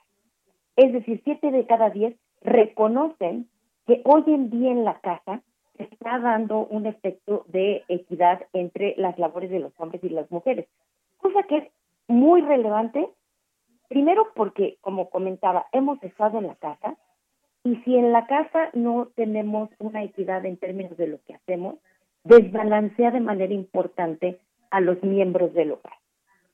Y segundo, porque el tener equidad en casa libera a las mujeres a realizarse en muchos otros aspectos. Hemos estudiado a lo largo del tiempo y aquellas mujeres que perciben más equidad dentro de su hogar les permite entonces estudiar, por ejemplo, o les permite trabajar, o les permite hacer otras labores gracias a la, a la ayuda de los hombres. Entonces, mencionar que tenemos una cifra, digamos, más positiva y de hecho es el mejor indicador comparado con política y comparado con trabajo en términos de la equidad. Esta es una muy buena noticia eh, para, para el mundo en general. El segundo tema a decirte es que casi no importa por edad, no importa por nivel socioeconómico, no importa por cualquier variable, todos percibimos igual equidad en el hogar, a excepción de una variable que es muy importante que tiene que ver con la educación. Aquellas personas que tienen más educación, especialmente cuando tienen la secundaria completa o educación posterior, ya sea preparatoria, universidad, etcétera, perciben más igualdad en la casa. ¿Por qué me detengo en esto? La educación hemos visto a lo largo del tiempo en los estudios que hemos realizado en Brain que es una variable muy importante para, de alguna manera, tener un mejor entorno de vida en muchos aspectos. Y equidad no es la excepción. Hoy en día pasamos por un momento complicado en la educación en el país. porque evidentemente la educación en línea, la situación económica, el entorno familiar, etcétera, hacen compleja la educación. Sin embargo, yo aquí me detengo a, levantar una bandera para que sigamos haciendo un esfuerzo por la educación en nuestro país, porque es sin duda alguna una, una cuestión muy irrelevante, es, es un pase importante a inclusive la, la, equidad de género en casa. Bueno, eh, después de esto rápidamente decir que no ha habido avance en la equidad de, lo que vendría a ser casa, prácticamente son los mismos indicadores que el 2019. No se detuvo, no se, no se avanzó, no se retrasó lo mismo. Ahora, ¿cómo está México en equidad en términos de en casa? Fíjense, tenemos 71% a nivel mundial. En el caso de México tenemos un 66. Son cinco puntos abajo de lo mundial. Y para mencionar algunos países que están altos en este indicador, está Finlandia con un 86, Canadá con un 82, Estados Unidos con un 83. O sea, ahí hay valores en el mundo de países arriba de los 80 en términos de equidad en casa, nosotros 66. Y si me voy a América Latina, eh, Perú y Brasil son dos países que tienen un valor por debajo del nuestro, Perú con un 58 y Brasil con 55. O sea, nosotros estamos, digamos que en la mitad dentro de estos ranqueados en, en Latinoamérica. Argentina, por ejemplo, está por arriba de nosotros. Argentina declara tener una equidad en casa del 77%. Entonces, eh, este es nuestra nuestro indicador dentro de lo que vendría a ser la parte de, de la equidad en casa. Voy a pasar equidad en el trabajo rápidamente y en la política. En el trabajo tenemos 10 puntos menos a nivel mundial, de 71 baja a lo que vendría a ser 60% de equidad en el trabajo y México tiene 61, más o menos estamos en lo que vendría a ser eh, el valor mundial. Nuevamente por países, bueno, eh, Canadá tiene, por ejemplo, 69, Estados Unidos tiene 72 y eh, en Latinoamérica nosotros estamos bien rankeados por arriba nuevamente de Brasil y de Perú que tienen 45 y 52 y un poco por abajo de Argentina, que tiene un 66. Y por último, decir en la equidad de la política, que en ese sentido, eh, realmente a nivel mundial es el indicador más bajo de equidad. Una de cada dos dicen que sí hay equidad en política, cuando los, cuando los otros eh, indicadores teníamos 60 o 70%, ¿no? Y nosotros también estamos bajos en ese indicador con un 48% que mencionan haber equidad en política. Comentar, eh, Sergio Lupita, que tanto en el trabajo como en la política, por género hay una diferente percepción. O sea, cuando les preguntamos a los hombres y a las mujeres si hay equidad, por ejemplo, en el trabajo, normalmente los hombres presentan indicadores en donde dicen, sí, claro, hay más equidad. Por ejemplo, a nivel mundial, donde hablábamos del 60% de equidad en el trabajo, los hombres dicen hasta 65%. El 65% de los hombres dicen sí hay equidad. Y las mujeres solo el 56%. O sea, hay mucha mejor percepción de equidad, tanto en el trabajo como en la política, por parte de los hombres comparado con parte de las mujeres. Los últimos dos indicadores que les quiero platicar hablan de, violencia y de acoso sexual. También lo medimos en estos 33 países. Em, comentarles que en general en esos dos indicadores tampoco hemos mejorado eh, a nivel mundial. En violencia, ya sea física o psicológica, eh, tenemos un 17% de las mujeres que declaran haber sufrido en el último año algún tipo de violencia a nivel mundial. México tiene 32, es casi el doble. Eh, hay que trabajar muy fuerte en esto, especialmente en las jóvenes. Las jóvenes son las que declaran eh, en mayor medida haber sufrido un tema de violencia y comparados nosotros con países, pues la verdad es que ahora sí estamos dentro de los cinco más altos de estos 33 países hay valores más bajos, eh, inclusive más bajos de un 10%, ¿no? Eh, Canadá y Estados Unidos andan alrededor del 12 y el 14, pero tenemos países como China, que no alcanza ni un 5%, o Corea del Sur. Acoso sexual a nivel mundial, 8% de las mujeres declaran haber sufrido en el último año acoso sexual. En México, un 28%. Y aquí, la verdad es que somos el primer país en el mundo con la cifra más alta. Brasil 21, Perú 20, Chile 18, inclusive comparado con Latinoamérica. Entonces, eh, resumir, eh, gracias eh, por estos indicadores que estuvimos levantando, podemos hoy en día determinar que la mejor equidad está en casa, sigamos trabajando en equidad en casa. El segundo lugar es el trabajo. Estudiemos, no lo dejemos a un lado, porque nos genera mejores condiciones de equidad y trabajemos tanto en violencia como en acoso sexual en nuestro país para mejorar en estos indicadores, sobre todo para las jóvenes. Esto es, esto es lo que estamos obteniendo. Muy bien.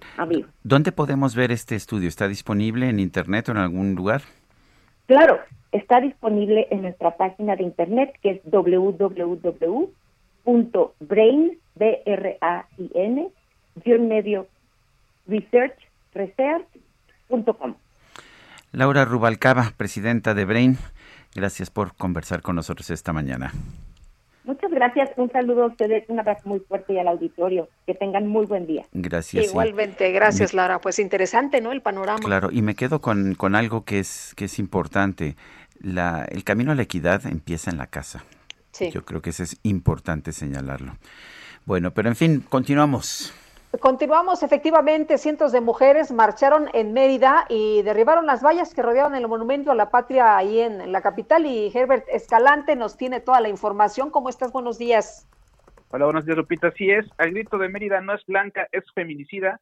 Cientos de mujeres marcharon en Paseo de Montejo ayer, derribaron las vallas que rodeaban el monumento a la patria e izaron la bandera feminista de México como parte de las movilizaciones de cara al Día Internacional de la Mujer, tomaron la avenida principal de la capital yucateca y alzaron la voz por las víctimas de feminicidio y de violencia de género. Al llegar al Monumento a la Patria se encontraron con las vallas que habían colocado la Secretaría de Seguridad Pública, por lo que optaron por derribarlas y subirse a dicho recinto para seguir protestando.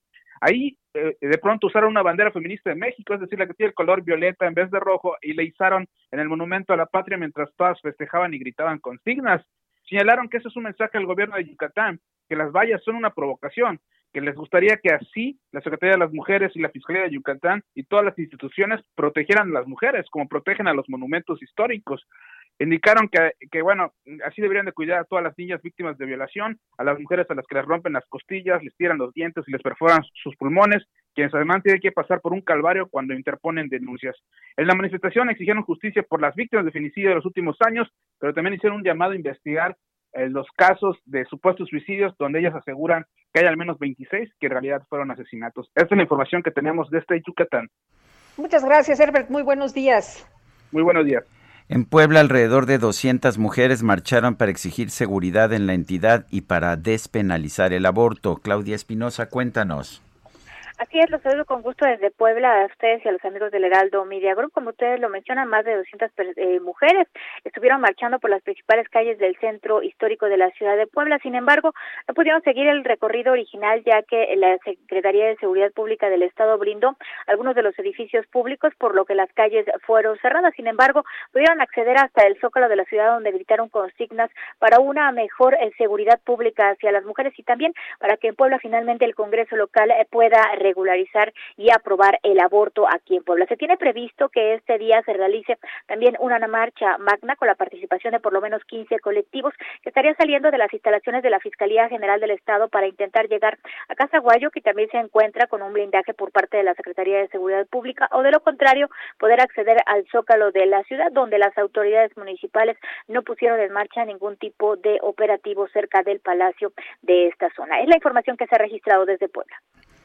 Muy bien, gracias a Claudia Espinosa por esta información. Muy bueno, pues ahí ya se, buenos días Claudia, pues ahí ya se han dado diferentes manifestaciones, no necesariamente se esperaron para este 8, desde el día de ayer, bueno, desde el viernes empezaron eh, diferentes eh, acciones, diferentes actividades y en Nuevo León mujeres tomaron el centro de Monterrey para exigir justicia y también respeto para sus derechos. Daniela García, ¿qué tal? Muy buenos días, Lupita, Sergio, los saludo desde Monterrey, donde el día de ayer, domingo, unas mil mujeres marcharon en exigencia de justicia contra los feminicidios en el Estado y en el resto del país. Tomaron las calles del primer cuadro de la ciudad en medio de una contingencia sanitaria pues, derivada del COVID-19. Las mujeres fueron convocadas en colegio civil poco antes de mediodía, desde, desde donde partieron a recorrer diferentes calles del centro de Monterrey. Principalmente salieron de hacia Pino Suárez para llegar a la Avenida Constitución fuera del centro de la ciudad. Desde ahí volvieron al primer cuadro de la ciudad para terminar en la explanada de los héroes frente al Palacio de Gobierno. Durante su recorrido, algunos de los grupos colectivos que participaron en esta marcha realizaron pintas en paredes, también en basureros, pero fueron vigiladas de cerca en todo momento por personal de Fuerza Civil y la Corporación Policiaca del municipio de Monterrey.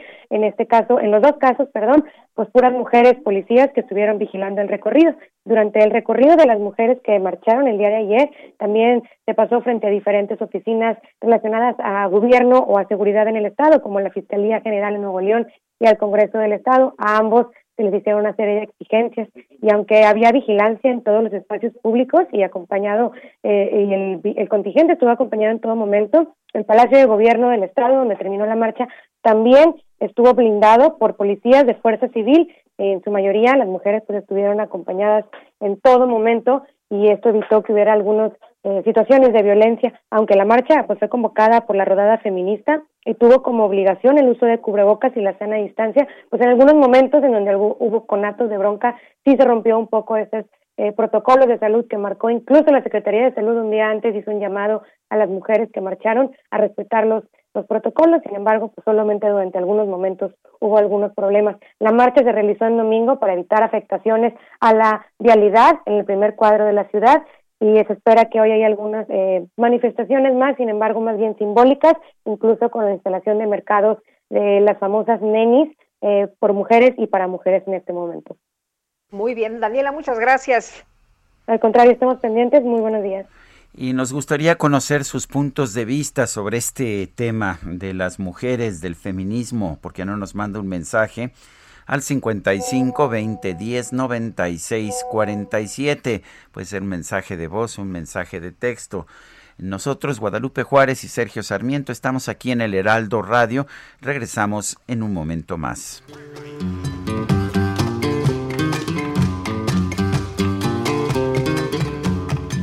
Se quebrará mi voz cuando se apague. De no poderte hablar en el oído. Y quemará mi boca salivada. De la sed que me queme si me Sergio Sarmiento y Lupita Juárez quieren conocer tu opinión, tus comentarios o simplemente envía un saludo para ser más cálida esta mañana. Envía tus mensajes al WhatsApp 5520 109647. Heraldo Radio. Heraldo Radio. Continuamos con Sergio Sarmiento y Lupita Juárez por El Heraldo Radio.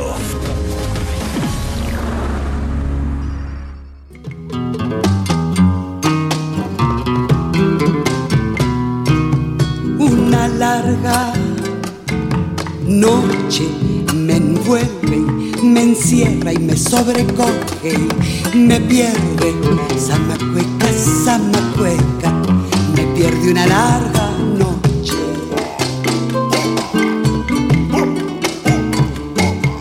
¿Por qué será la noche tan larga y alucinada y tan sola y tan desalmada?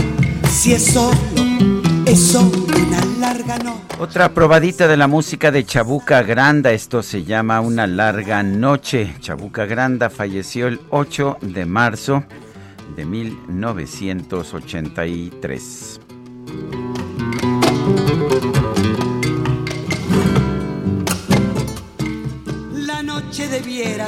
Tenemos mensajes de nuestro público, Lupita, adelante.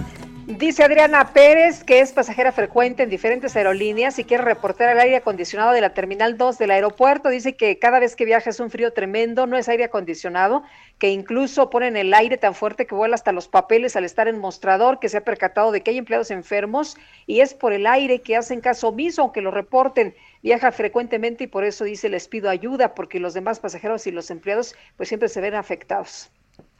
Dice otra persona, la clase trabajadora que no puede hacer home office somos los que tomamos el transporte público diario o nos trasladamos a otros estados, ciudades a trabajar y hay que regresar a la casa. Es como una bomba de tiempo. No es cuestión de si, de sí, sino de cuándo se contagia uno y lleva el virus a casa. Falta de visión del gobierno. Son las nueve de la mañana, nueve de la mañana con dos minutos. Vamos a un resumen de la información más importante de este 8 de marzo del 2021.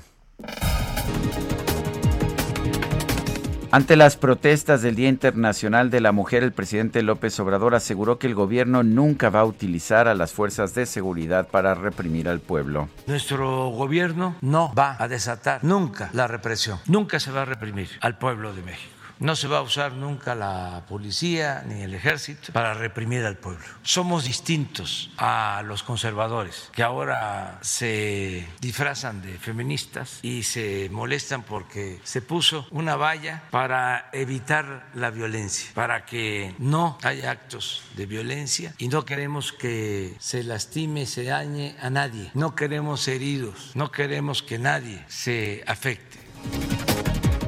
Bueno, por otro lado, el presidente denunció que los movimientos sociales justos, como las marchas contra la violencia de género, son utilizados por los conservadores para atacar a su gobierno muchas maneras de protestar en forma pacífica, incluso de alzar la voz y hasta de insultar, pero no tirar bombas, no usar martillos, no incendiar, porque eso es lo que quisieran los conservadores. Antes no habían esas protestas. Empezaron con nuestro gobierno, porque valiéndose de un movimiento justo, noble, se aprovechan para lanzarse en contra del gobierno. Es que ya rompimos el pacto, pero el pacto que había con la oligarquía, que se dedicaban a saquear, a robar, y eso los trae muy molestos. El Tribunal Constitucional de España rechazó apelaciones en contra de la prohibición de realizar protestas en Madrid para evitar la propagación del COVID-19, por lo que las protestas por el Día Internacional de la Mujer se llevaron a cabo con diversos eventos pequeños como paseos en bicicleta.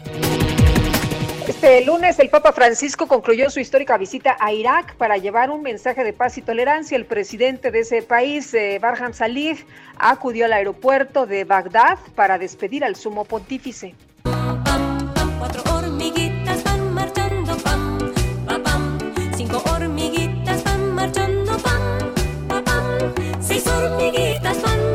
Bueno, pues en García, Nuevo León, la policía recibió una llamada de emergencia para eh, debido a que una pareja, María de 26 años y Luis de 30, habían sido atacados por una colonia de hormigas.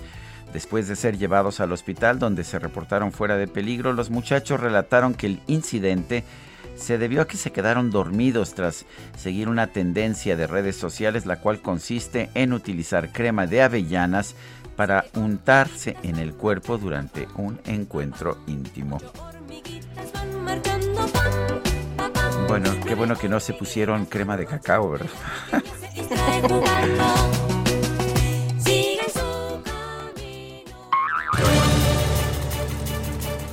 y tenemos información con Alan Rodríguez. Alan, ¿qué tal? Muy buenos días.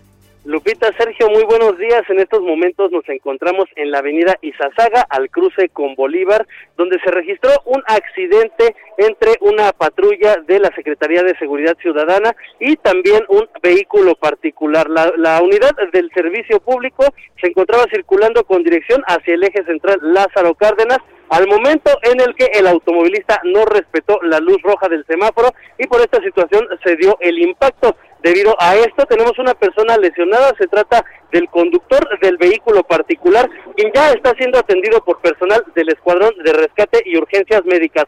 Mucha precaución para nuestros amigos automovilistas en este punto, ya que debido a esto tenemos dos carriles de la circulación del lado extremo derecho afectados en, en estos momentos hasta que se retiren las unidades de emergencia. Por lo pronto es el reporte que tenemos. Muy bien, muchas gracias, Alan. Muy buen día. Bueno, y vamos con uh, Augusto Atempa, está en San Antonio Abad. Adelante, Augusto. Así es, Sergio Lupita, les platico que ya iniciaron las protestas feministas. En esta ocasión está eh, congregándose un grupo de mujeres. En este grupo son eh, integrantes de la UNTA, la Unión Nacional de Trabajadores Agrícolas. Son mujeres de la alcaldía de Iztacalco, de Iztapalapa, Xochimilco, Milpalta, quienes están pidiendo pues mayor recurso para este grupo de mujeres rurales y también eh, estancias infantiles, por supuesto, la equidad de género. Ellas van a buscar marchar hacia el Zócalo Capitalino, por lo pronto ya tenemos bloqueado San Antonio Abad. Hay que utilizar vías alternas como podría ser Congreso de la Unión para dirigirse hacia el centro histórico. Y hay que recordar también que el centro histórico se encuentra cerrado. Vamos a ver hasta dónde pueden llegar este grupo de mujeres, porque pues el Zócalo Capitalino ya se encuentra eh, custodiado por los elementos de la Secretaría de Seguridad Ciudadana. Por lo pronto es el reporte que yo les tengo. Muy bien, muchas gracias, Augusto. Seguimos pendientes. Son las nueve de la mañana con siete minutos. A partir de hoy en el periódico El Heraldo de México se publica y se publicará el suplemento Mente Mujer. La idea es que sea un proyecto de un proyecto ideado por mujeres y dirigido a toda persona interesada en conocer más sobre el punto de vista de las mujeres para entender también la situación que viven las mujeres en nuestro país. La editora general de El Heraldo de México, Andrea, Andrea Merlos, está en la línea telefónica junto con María Cristina Mieres. Ella es vicepresidenta de Desarrollo Cultural y Social del Heraldo Media Group. Ah, Andrea, buenos días. Eh, Cristina, buenos días. En primer lugar, cuéntanos, eh, Andrea, ¿qué se piensa hacer? ¿Qué piensas hacer con Mente Mujer? ¿Cómo, ¿A dónde vas a llevar este esta sección? Buenos días, Sergio, Lupita, Cristina. Hola, ¿qué tal? Este, hola, buen lunes, buen día. Pues mira, Sergio, para nosotras es un gran gusto y una gran emoción poder arrancar con este proyecto que va a ser una sección que va a salir los lunes y los viernes.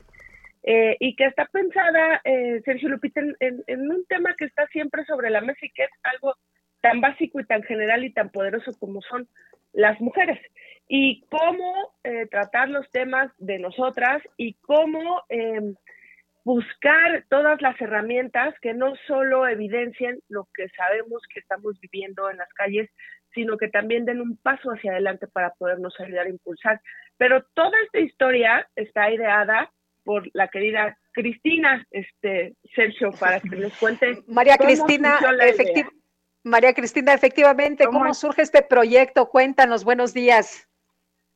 Buenos días, Sergio Lupita, Andrea, ¿cómo están todos? Pues miren, les cuento, teníamos este pendiente, todo el equipo que formamos Heraldo Media Group, teníamos el pendiente de crear esto, de crear esta sección dedicada a las mujeres y para las mujeres. Eh, desde un aspecto propositivo, optimista, justo, ¿no? Queríamos ponerle nombre y apellido, queríamos eh, representar todos los rostros, todas las historias de estas mujeres extraordinarias ¿no? que tenemos en nuestro país. Llevamos planeando desde hace tiempo y qué mejor pues que lanzarlo hoy en el marco del Internacional de la Mujer, ¿no?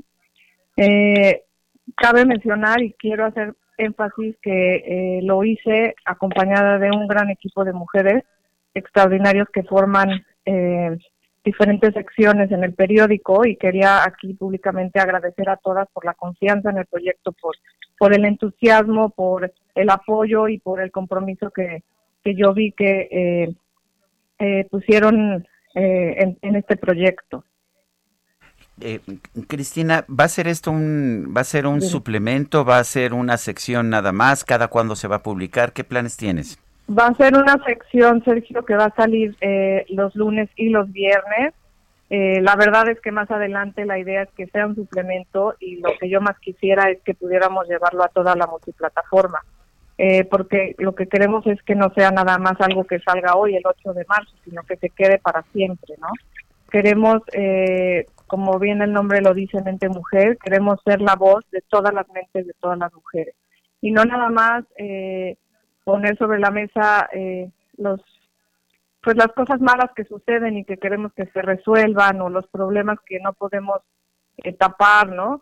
Sino que al contrario, queremos ser la voz de todas las mujeres que hacen cosas extraordinarias, de todas las mujeres que son emprendedoras, que sacan adelante a sus familias, que trabajan todos los días y la verdad muchas veces son invisibles, que sacan adelante empresas, que sacan adelante proyectos, que están en sus casas cuidando a hijos y, viendo eh, cómo forman a los niños que son el futuro de nuestro país. Es un tema inagotable y un punto que yo quiero dejar muy claro es que en el equipo de Mente Mujer lo que queremos es que los hombres estén a nuestro, a nuestro lado, queremos ser más fuertes juntos. Eh, yo soy eh, de la firme idea que nos complementamos, que el hombre y mujer se complementan y que en ningún momento eh, queremos sacarlos de la ecuación, sino por el contrario, debemos de hacer uso de las características que cada uno tiene para tener más fuerza y mejorar la situación. Eso quiero que quede bien claro. Queremos trabajar con ustedes, con los hombres, no sin ustedes.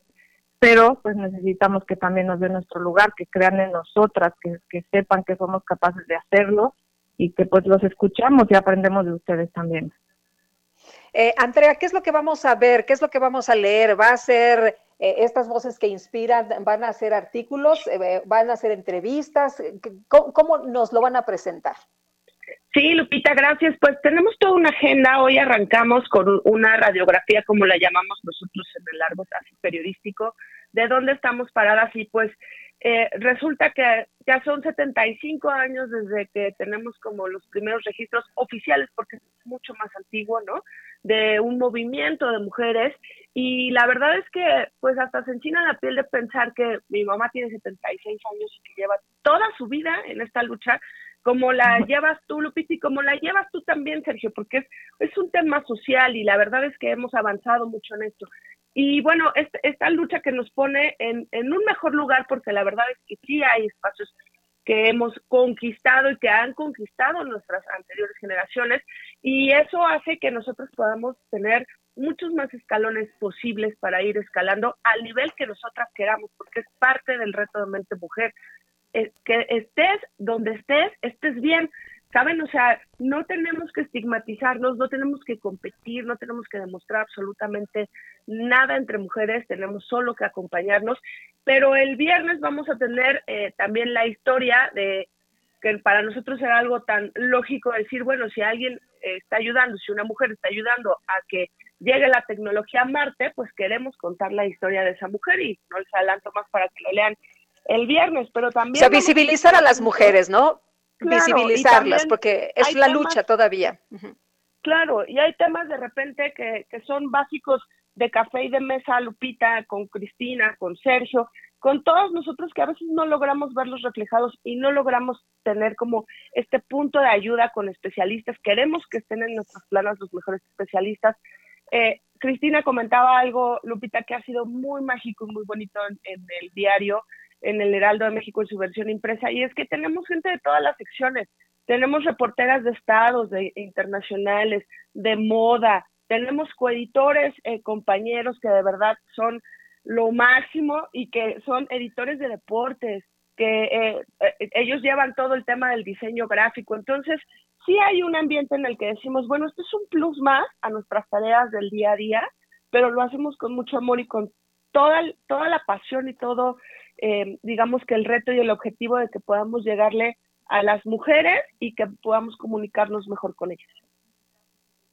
Andrea Merlos, editora general de Mente Mujer, María Cristina Mieres, vicepresidenta de Desarrollo Cultural y Social del Heraldo Media Group, gracias por hablar con nosotros. Gracias, Sergio. Muchas gracias, Cristina, gracias. Sergio. Un abrazo a todos. Gracias. Gracias, hasta luego, igualmente. Pues interesante, Sergio, estaremos atentos de estas publicaciones, por supuesto. Y en Sonora, tras dos meses de búsqueda, fue localizada, fíjate, sin vida, Cecilia Yepe, eh, Yepis Reina. Ella era funcionaria del ayuntamiento de Nogales, había desaparecido el 5 de enero. Y Gerardo Moreno, nos tienes todos los detalles, te escuchamos. Hola, ¿qué tal? Muy buenos días. Es un gusto saludarlos desde Sonora y por supuesto también saludar al auditorio y como bien lo comentas, este sábado fue encontrado sin vida el cuerpo de Cecilia Yepis Reina, exfuncionaria del actual ayuntamiento de Nogales, quien desapareció desde el pasado 5 de enero, algo que la Fiscalía General de Justicia del Estado confirmó este domingo por la tarde. A través de su vocería, la Fiscalía aseguró que se determinó que uno de los cuerpos encontrados en una fosa clandestina de Nogales, frontera de Sonora, se trata de Cecilia Yepis, confirmado esto con pruebas dactilares y por reconocimiento de la misma familia. Les platico que el cuerpo de Cecilia fue localizado en una fosa clandestina, clandestina ubicada a tres kilómetros eh, eh, sobre la carretera internacional número 15, tramo que va de Imuris a Nogales, en una zona conocida como Los Pellos, en la frontera de Sonora. Colectivos de búsqueda, familiares y personas cercanas a la víctima confirmaron el hallazgo y manifestaron su indignación en redes sociales y exigieron, por supuesto, justicia. Les platico que Cecilia Yepis Reina era titular de la Coordinación de Infraestructura, Desarrollo Urbano y Ecología de Nogales. Sin embargo, a mediados del año 2020 pasó a la Dirección de Planeación Municipal. Les platico que el mismo día 5 de enero renunció a su cargo y salió, eh, según el reporte de búsqueda, rumbo a un retiro de bienestar. Sin embargo, pues esa fue la última vez que se vio con vida. Familiares encontraron su vehículo estacionado en una tienda de refacciones en la ciudad de Nogales y el día 12 presentaron la denuncia formal por desaparición forzada ante la Fiscalía General de Sonora y desde entonces se activó los protocolos de búsqueda eh, que dio como resultado pues ya este fin de semana.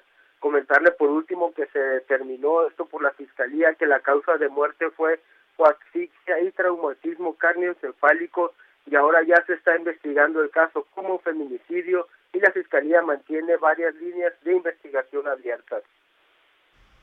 Muy bien, pues muchas gracias Gerardo por la información.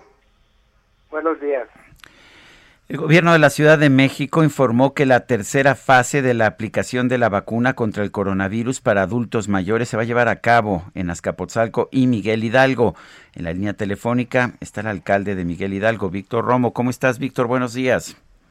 Buenos días, Sergio. Pues eh, un gusto saludarte e informarte aquí lo que está pasando en la alcaldía. ¿Cómo se van a organizar? Eh, en algunas alcaldías hemos visto pues una buena organización, sobre todo las, las de un principio la situación no era tan organizada, pero ¿cómo se van a organizar ustedes? ¿Qué han aprendido de las experiencias anteriores? Es la tercera etapa en la Ciudad de México, es la sexta y la séptima alcaldía, prácticamente la mitad de las alcaldías Creo que el conocimiento, la logística, el sistema se ha perfeccionado. Eh, ayer hicimos nuestro simulacro con las tres autoridades gubernamentales, el gobierno federal, el gobierno de la ciudad y la alcaldía, cada quien con tareas muy específicas. El mando de la vacunación eh, corre al del Instituto eh, del Mexicano del Seguro Social y el resguardo de las vacunas de parte del Ejército Mexicano y de la Guardia Nacional Hoy ya empezó el flujo de personas adultas mayores o le corresponde a las personas con el apellido A, de, inicio A y B. Este, hasta ahorita está fluyendo de manera normal. A las nueve en punto empezó el registro, empezó la vacunación y hay un eh, lugar de recuperación en cada punto. Hay dos sedes, en Miguel Hidalgo, el Campo Marte y la Escuela Normal de Maestros, que está en la México Tacuba, cerca del metro normal. En ambos puntos, desde las 5 de la mañana empezaron a llegar adultos mayores. Hay casi en cada punto 700 personas de participación ciudadana del gobierno de la ciudad y del gobierno federal, los servidores de la nación, eh, ayudando, fluyendo. Este, hay sillas de ruedas, hay puntos de espera y prácticamente puedo asegurarte que las personas que ya empezaron a entrar están durando de 30 a 45 minutos. Lo más que esperaron fue hoy, pues los que se formaron este, desde las 5 de la mañana, pues empezó el fluido como en el resto de alcaldías hasta las 8.45, 9 de la mañana, pero se va a estar regularizando en estos minutos, prácticamente hasta las 10. En cada punto, ahorita en Campo Marte y en la escuela normal, aproximadamente hay alrededor de 300 a 400 personas. Por hora se está haciendo la cita aproximadamente 500 adultos mayores y decirle eh, a un mensaje a la población, no solamente de Miguel Hidalgo, sino también de Escaposalco, que respete su cita, su horario y su sede correspondiente para evitar cualquier tipo de aglomeración. Eh, Víctor, entonces la situación es mucho más rápida que lo que vimos en uh, otras alcaldías, ¿no? Al principio estaban eh, tardándose hasta eh, siete horas, nueve horas y ahora nos dices que de 30 a 45 minutos. ¿Hasta qué hora van a estar abiertos? Es del 9 de la mañana hasta las 6 de la tarde, ¿sí? El día de hoy, este, y hasta el 14 de marzo, que es domingo, estaremos informando en las redes sociales, ya está muy claro. Darte un ejemplo de que el sistema ha mejorado es de que eh, de 76 mil eh, adultos mayores que le corresponde a la alcaldía, que es el 20% de su población, ya estaban inscritos en el sistema casi 67 mil el día de ayer, en espera, en algunos casos, de su mensaje SMS para darle la cita, el horario y el lugar correspondiente solamente hacían falta prácticamente nueve mil, eh, se van a ir registrando porque seguramente son los casos que tienen alguna complicación o casos complejos que se tienen que estar atendiendo. Acuérdate que en Miguel Hidalgo hay muchas embajadas, hay gente del extranjero, hay comunidades que corresponden a otros países y en estos casos pues estamos dándole información, hay casos especiales, hay una mesa de atención específica para aquellos que no tengan una identificación oficial correspondiente al país, a, la ciudad y obviamente a la alcaldía, pero pues ahí se está ya generando un proceso de flexibilidad. Bueno, pues Víctor, siempre es un gusto conversar contigo y estaremos al pendiente, ¿sí? Cualquier cosa, pues estoy a tus órdenes para informarlo bien a tus radioescuchas. Muy bien, pues ah, la verdad es que en un principio hubo una gran desorganización. Lo que me dicen las personas que se han venido vacunando con posterioridad es que ya las cosas eh, se están organizando mejor. Va uno aprendiendo, ¿no es así, Lupita? Pues sí, porque al principio en Coajimalpa y en las tres primeras delegaciones, el primer día sobre todo fue un relajo, ¿no? La gente estaba formada desde muy temprano y las vacunas llegaron pues prácticamente dos horas después de lo que se había anunciado. Había muchísima gente, diferentes sedes, sí, pero estaban sacando fotografías. También la línea era un relajo, Sergio, en la entrega de los papeles y ahora, pues la verdad las cosas es que la gente va con su CURP, rápidamente ahí eh, lo apuntan en la lista y bueno, pues eh, muy, muy rápido, ¿no? Lo que nos dijo eh, Víctor eh, Romo, que es de 30 a 45 minutos. o sea, la verdad es que pues ya se hizo mucho más eficiente. Pues qué bueno. Son las nueve con veinticuatro minutos. ¿Por qué no nos manda un mensaje, ya sea de texto o de voz, a nuestro número de WhatsApp 55 20 10 96 47? Regresamos. Y de amores, o estrella de la mañana, invasora desvelada, de mi ventana cerrada. Samacueca, samacueca, de mi ventana cerrada.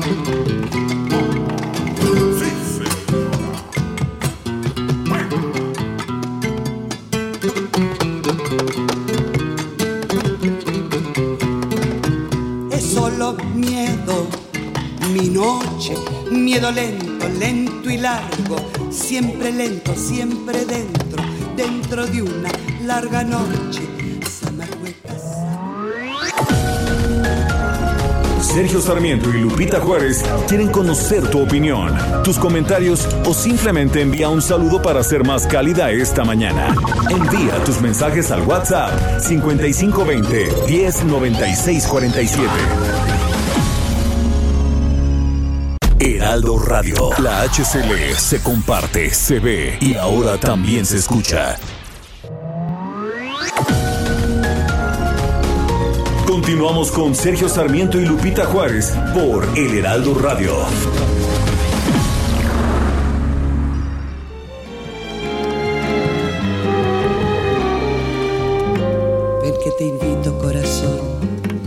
Te empines junto a mí en esta torre de marfil estoy tejiendo para ti. Es una torre de ilusión, donde a la aurora encuentra el sol. Cada mañana entre el encaje de marfil, despréndete la tierra, corazón, sal a la luz y al viento, deja tus agonías. Corazón, Seguimos escuchando a Chabuca Granda, esto se llama La Torre de Marfil. tan solamente llega la pátina del tiempo, corazón, para adorar la talla del marfil.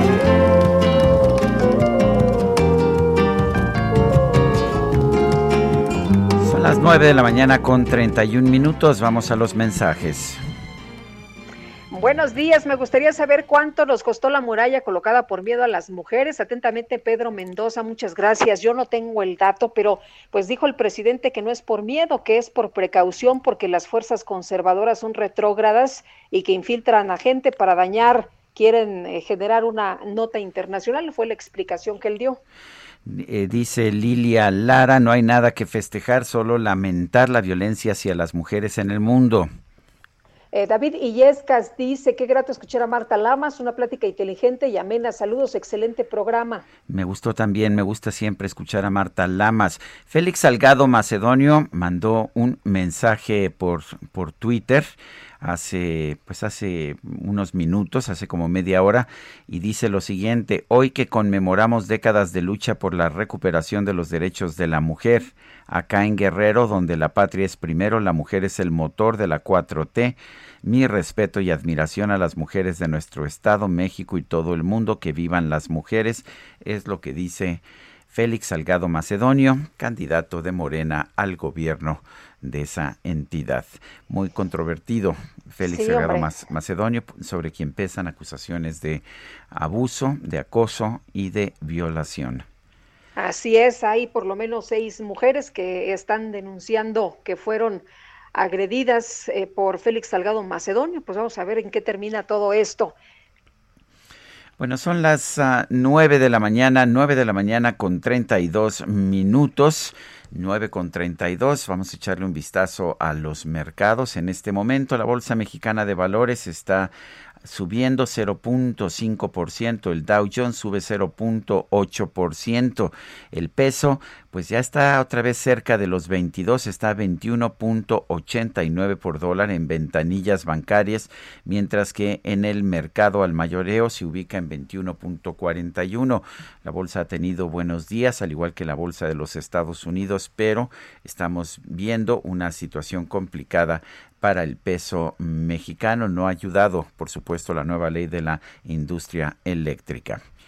Oye, me preguntan que cuál es el lema del eh, Día eh, de la Mujer, que cuál es el, lema eh, de este día 8 de marzo del 2021. Es Mujeres Líderes por un futuro igualitario en el mundo de la COVID-19.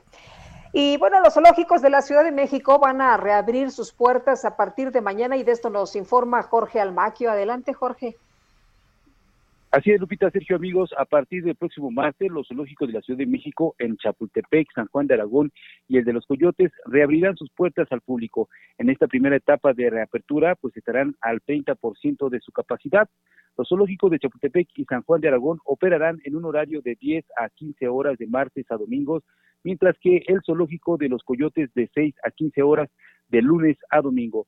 La Secretaría de Medio Ambiente señala que para que las personas disfruten de su visita a estos centros para la conservación de la fauna silvestre, es necesario que respeten diversas medidas de higiene. Algunas de las recomendaciones son, por supuesto, Sergio Lupita, amigos, usar cubrebocas de forma correcta, tapando nariz y boca durante todo este recorrido. Pisar el tapete sanitario al momento de ingresar al zoológico, lavarse las manos correctamente o utilizar gel antibacterial al ingresar al zoológico y durante el recorrido. También deberán permanecer en grupos familiares, guardando sana distancia con otras personas, no tocar superficies como barandales, cristales, paredes, bancas, pisos y demás. Los visitantes no podrán permanecer más de 10 minutos frente a un albergue y la permanencia dentro del zoológico no debe exceder los 90 minutos. En caso de que en ciertos horarios, bueno, pues se llegue al límite del cupo, se cerrarán el ingreso a las y los visitantes hasta nuevo aviso y se les pedirá que regresen más tarde, por lo que es importante la colaboración de las personas para disminuir los riesgos de contagio. De esta manera, bueno, pues eh, eh, también se habla, se hace para asegurar el flujo correcto en los centros para la conservación de las especies silvestres y evitar aglomeraciones, se creó un recorrido unidireccional dentro de cada zoológico, por lo que algunas áreas permanecerán cerradas. De esta manera, bueno, pues a partir del martes podrán los visitantes aquí en la capital del país visitar precisamente los tres zoológicos de la Ciudad de México. Sergio Lupita, amigos, el reporte que les tengo. Gracias. Gracias, Jorge. Buen día, hasta luego. Perdón, Buenos Lupita, días. me metí, perdone usted. Bueno, Gracias, Jorge. distracción, distracción. Son las 9 de la mañana con 36 minutos. Vamos con Mariano Riva Palacio. Mariano Riva Palacio, cuéntanos qué tienes esta mañana en tu bienestar H.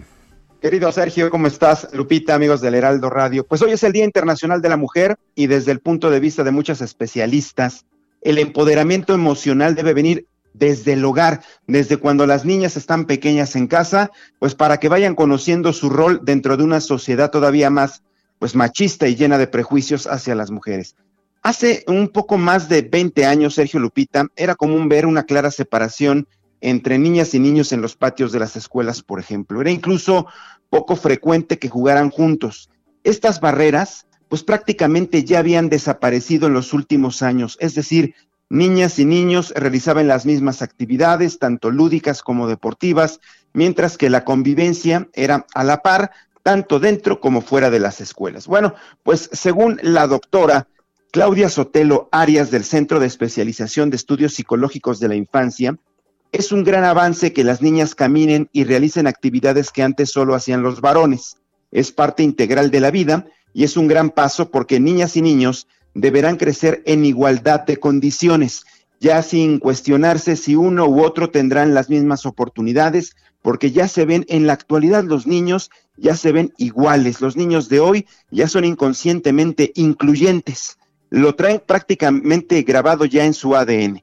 La gran pregunta es, Sergio Lupita, sus padres, los adultos de hoy, ¿tenemos entendido esto? Bueno, con base en un estudio, en un estudio clínico llevado a cabo por el mismo Centro de Especialización de Estudios Psicológicos de la Infancia, se revela las características de aquellas familias mexicanas que sí están empoderando emocionalmente a sus hijas desde pequeñas, aquellas que están dotando de recursos emocionales y viven en ambientes incluyentes en sus casas. Y se ha encontrado lo siguiente y les voy a dar el resultado de este estudio de manera rápida y de manera sencilla. Lo, lo menciono a continuación. Se ha encontrado que las niñas están siendo empoderadas en sus casas cuando los padres son totalmente incluyentes. Vaya, la reacción es obvia. Nunca se cuestionan en el género ni los roles, ven a sus hijas como personas completas e integrales y les brindan recursos afectivos para que tengan éxito. También se han encontrado que si en la familia se percibe algún tipo de discriminación hacia sus hijas, los papás suelen reaccionar con mucha determinación, incluso con enojo. También se ha visto que los papás enseñan a sus hijas a cuidarse de situaciones de peligro o posibles escenarios de abuso sexual, al igual que lo hacen con los varones. Muchos papás les permiten a las niñas jugar con sus hermanos, a que se ensucien, que se llenen de lodo si es posible, y refuerzan el autocuidado y su autoconcepto sin hacer diferencia entre ellas y ellos. Y por último, las niñas en un hogar donde las enseñan a empoderarse siempre son escuchadas y son familias que funcionan armónicamente con relación a los efectos, los valores, las responsabilidades, las expectativas y en el cumplimiento de sus obligaciones, porque en estos hogares la comunicación fluye de forma más constante y natural. Entonces, Sergio Lupita, de esta manera y con estas características, según este estudio realizado por este centro, estas familias mexicanas donde se dan estas características, las niñas llegan más empoderadas, mejor comunicadas, con más fuerza al colegio, desde la primaria, la secundaria, y se forman mujeres cuando crezcan más empoderadas, más este, eh, valientes de una manera, y con esto, Sergio Lupita, las características de estos hogares significa que México está cambiando, falta mucho por hacer, pero hay, hay hogares, familias mexicanas, donde el empoderamiento viene desde pequeñas. Así que Sergio Lupita quería comentarles esta relación debido a este estudio realizado por este centro mexicano aquí en nuestro país. Mariano Riva Palacio, muchas gracias. Muchísimas gracias, Sergio. Muy buenos días. Son las nueve de la mañana, nueve con cuarenta minutos. Y no sé si vamos a deportes. Vamos a la micro deportiva. La micro deportiva.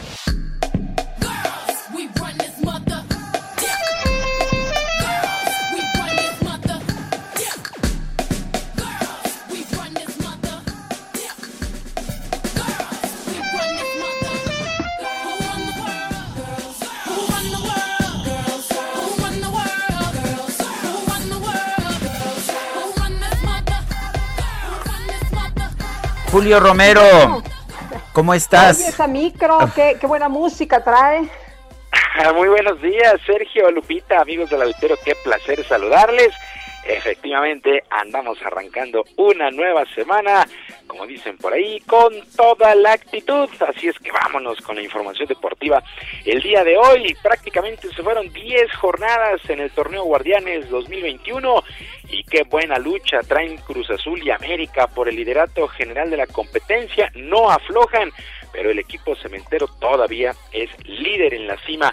Por lo pronto los resultados, San Luis y Toluca empataron sin goles, Puebla 1-1 con Tigres, el Atlas venció 2 por 0 a Juárez, el América vino de atrás y se impuso 2 por 1 a los Esmeraldas de León, los actuales campeones en la cancha del Estadio Azteca. Santiago Solari, técnico del conjunto americanista, agradeció y reconoció a prácticamente toda su plantilla ya que ganaron los nueve puntos que se disputaron la semana anterior y lo escuchamos a continuación.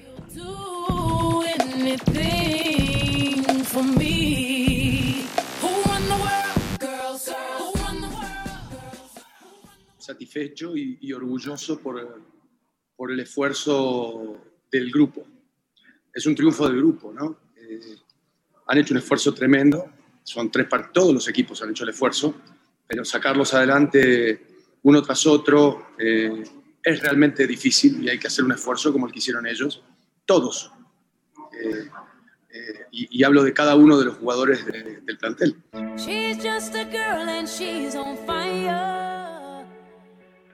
Los Rayados del Monterrey se impusieron 2 por 1 a los Gallos Blancos del Querétaro. Por cierto, se dio a conocer hoy por la mañana que eh, el atacante de este conjunto Monterrey, Rogelio Funes Mori, fue asaltado en su propio domicilio. Unos tipos armados entraron ahí a asaltar la casa de Rogelio Funes Mori. Eh, el reporte es que aparentemente todos están bien, pero con un gran susto. Bueno, pues abrazo, abrazo al atacante de Rayados del Monterrey. Por cierto, Mazatlán y las Chivas empataron a un gol. Santos Laguna el día de ayer 3 por 1 sobre los Rayos de Necaxa, mientras que Cruz Azul se impuso 1 por 0 a los Pumas con un penalti ahí muy polémico que se marcó ya en tiempo de compensación. Llegó Jonathan Rodríguez, marcó la única anotación de este encuentro. Juan Reynoso, técnico de los cementeros, sigue tomando con mucha calma el paso que llevan, ya que reconoce lo más difícil está por venir.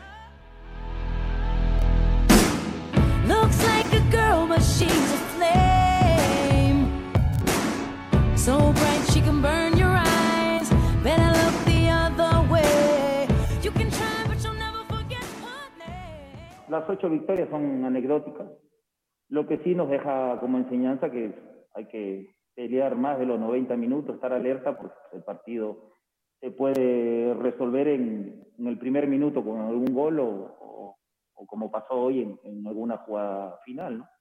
Que esa parte es aprendizaje puro. Nosotros estamos invirtiendo de cara a lo que viene.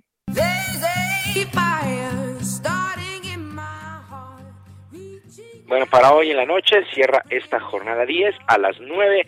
El equipo de Pachuca estará enfrentando a los Cholos de Tijuana en el Estadio Hidalgo. Cruz Azul es líder con 24 puntos por delante del América que tiene 22. Monterrey tiene 18 en el tercer lugar, Toluca también 18 en el cuarto y Santos Laguna el quinto cierra el top 5 de esta tabla también con 18 puntos. Si las cosas con el fútbol mexicano. Rebasamos ya la mitad de la campaña. Y el mediocampista mexicano Héctor Herrera no pudo estar presente el día de ayer con el Atlético de Madrid en el derby contra el Real debido a que su madre, María Candelaria López, falleció por COVID. Por tal motivo, el jugador tuvo que viajar a nuestro país. En lo deportivo, los colchoneros y los merengues empataron a un gol que deja al conjunto del Atlético todavía como líder general y con un juego pendiente, así es que descansa en paz la mamá de Héctor Herrera, la señora María Candelaria López, bueno, qué cosas. Mientras tanto, allá mismo en España, en Barcelona, Joan Laporta regresó a la presidencia del equipo azulgrana luego de ganar las elecciones de los socios. Laporta tiene como principal objetivo retener a Lionel Messi para la próxima temporada y ayudar para que remonten el 4 por 1 en contra que tienen ante el Paris Saint Germain en los octavos de final de la Champions. Se ve, se ve bien complicado ya esta visita a el Paris Saint Germain en esta Champions League. Y María del Rosario Espinosa regresó a la actividad a poco más de un año por el tema de la pandemia para imponerse en el abierto de Taekwondo de Sofía en Bulgaria. La sinaloense se llevó la medalla de oro luego de que en la final la británica Rebecca McGowan no, no se presentó. De tal manera va a llegar más que motivada a lo que será el selectivo nacional para buscar el boleto a los Juegos Olímpicos de Tokio 2020 en combate único ante Briseida Costa en la categoría de menos 73 kilogramos. Así es que María del Rosario Espinosa sigue y sigue y sigue entregando buenos resultados para nuestro país. Y el team LeBron James derrotó 170 a 150 al equipo Kevin Durant en el juego de las estrellas, prácticamente a la mitad de la temporada en el básquetbol de la NBA. Toda la actividad se disputó allá en Atlanta a pesar de la pandemia. El griego Giannis Antetokounmpo se llevó la distinción como el jugador más valioso de este duelo con sus 35 puntos. Además no falló ningún disparo de media distancia. Por su parte, Stephen Curry de los Guerreros de Golden State ganó el concurso de tiros de tres que son muy famosos y Anthony Simmons de los Blazers de Portland ganó el concurso de clavadas, el famoso Slam Dunk. Antes se llevaba todo el fin de semana, ahora la actividad fue en un solo día, que fue ayer allá en Atlanta, pero siempre, siempre es muy atractivo este juego de las estrellas y todas las actividades, las habilidades, los tiros de tres, el slam dunk y por supuesto ya el juego en sí. Sergio Lupita, amigos del auditorio, la información deportiva este lunes. Yo les recuerdo nuestras vías de comunicación en Twitter, en arroba jromerohb, en arroba jromerohb, además de nuestro canal de YouTube, Barrio Deportivo. Ahí estamos, esta micro atraviesa todo el barrio deportivo en YouTube a las 5 de la tarde. Yo les mando un abrazo a la distancia, que es un extraordinario día y por supuesto una mejor semana. Muy bien, muchas gracias, Julio. Excelente día para todos.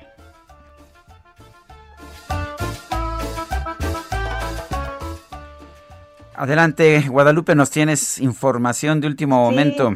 Oye, pues Estefanía Veloz, no sé si la conozcan, militante de Morena, aseguró que si el partido postulaba a Félix Salgado Macedonio como candidato a la gubernatura de Guerrero, renunciaría a su militancia por congruencia feminista. Hace algunos días en redes sociales le preguntaban, bueno, ¿y cuánto renuncias? Pues eh, la renuncia se dio hoy, escribe en su cuenta de Twitter Estefanía Veloz, en congruencia con mis principios, decido renunciar a Morena porque mi lealtad y mi primera militancia no es con un partido, sino con las mujeres y con el feminismo. Renuncio en solidaridad con todas las víctimas de abuso sexual a las que no les han creído aunque respeto mucho y seguiré apoyando a mis compañeras que decidan seguir en la lucha al interior del partido, considero que por mi parte el hacerlo sería placer una causa sumamente importante y relegarla a un segundo término. Por ello es que hoy prefiero a través de mi renuncia hacer un llamado de atención y expresar mi solidaridad con todas las víctimas de violación. Mi renuncia Morena enardece aún más mis ánimos por construir un país justo donde exista una izquierda feminista, es lo que escribe en su cuenta de Twitter Estefanía Veloz, que renuncia al partido Morena. Son las nueve de la mañana con 49 minutos. Vamos a un resumen de la información más importante. Desde Palacio Nacional, el presidente López Obrador anunció que tras la renuncia de Ricardo Sheffield, a la titularidad de la Procuraduría Federal del Consumidor, esta será asumida por una mujer. Y por su parte, Olga Sánchez Cordero, secretaria de Gobernación, aseguró que México sigue teniendo una deuda histórica con las mujeres, por lo que el gobierno federal se mueve hacia la igualdad de género. Y luego que Italia frenó un envío de vacunas contra el COVID-19 a Australia, la presidenta de la Comisión Europea, Ursula von der Leyen, anunció que este no va a ser un caso aislado, ya que los países del bloque podrían podrían impedir otras exportaciones de vacunas. El gobierno de Siria informó que el presidente de ese país, Bashar al-Assad, y su esposa fueron diagnosticados con COVID-19, por lo que se van a mantener pues aislados y el presidente trabajando desde su casa. Esas son puras mentiras. Esa noche yo no andaba pues en redes sociales se hizo viral una serie de videos que muestran el momento en que un policía de la zona de La Laguna se ve sorprendido porque al detener un automóvil descubre que su esposa estaba saliendo con otro hombre.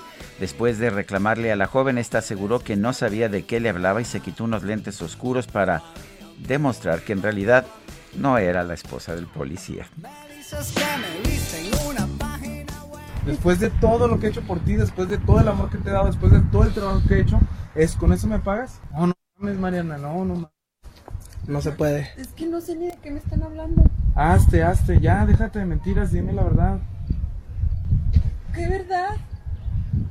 ¿Cómo que cuál? ¿Qué verdad, Mariana? Yo no soy Mariana. ¿Cómo que no es Mariana? No, es que yo no lo conozco a usted, oiga. A la madre. la Luis, güey. Se parece un chingo.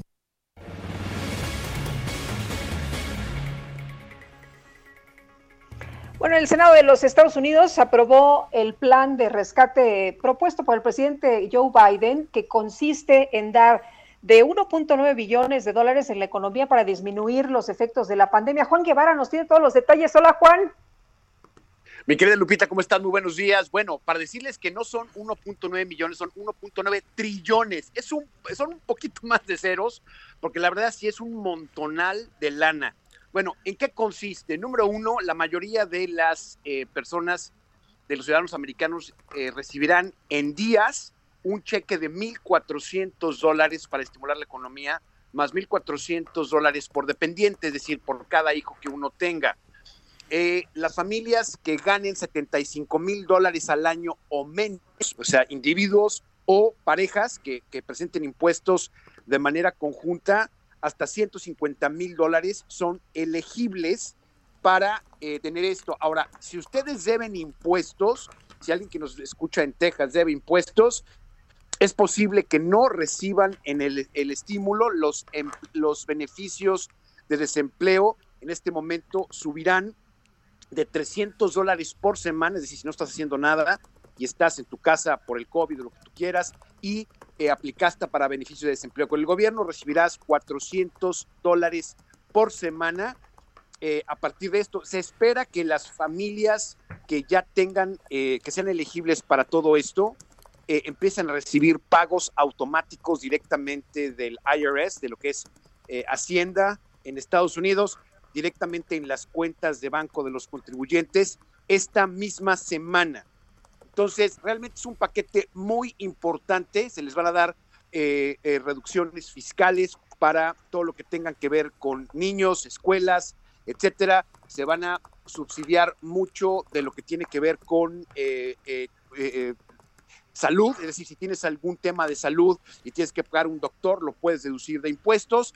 Esto también va a ayudar mucho a las personas que tienen eh, problemas con rentas, gente que tienen a, los a la gente que tiene eh, casas y la renta puede aplicar también para poder ayudar a financiarse. Entonces, eso es un tema mucho, muy eh, fuerte, un tema muy completo que se espera que se active esta misma semana. Es un triunfo importante para la administración Biden y es una de las promesas que hizo de campaña para poder asegurar que la economía esté funcionando bastante rápido. Muy bien, gracias Juan Guevara y nosotros nos despedimos, nos escuchamos mañana a las 7 de la mañana, hasta entonces, gracias de todo corazón.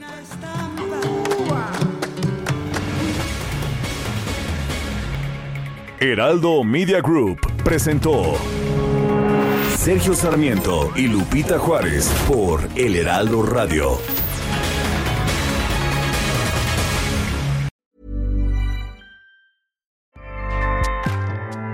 ACAST powers the world's best podcasts.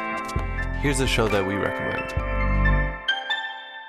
The Real Housewives is a guilty pleasure for most, but if you're looking to not feel guilty about that pleasure, tune in to Everything Iconic with me, Danny Pellegrino, where I break down all the messy moments and behind the scenes antics of Bravo's popular franchise. And on Everything Iconic, I also interview celebrity guests like Kelly Ripa, Kiki Palmer, Drew Barrymore, Cameron Diaz, and more about their guilty pleasures, their past work, and so much more. So if you're pop culture obsessed and find yourself watching way too much reality TV like me, tune in to Everything Iconic with Danny Pellegrino wherever you listen to podcasts. ACAST helps creators launch, grow, and monetize their podcasts everywhere. ACAST.com.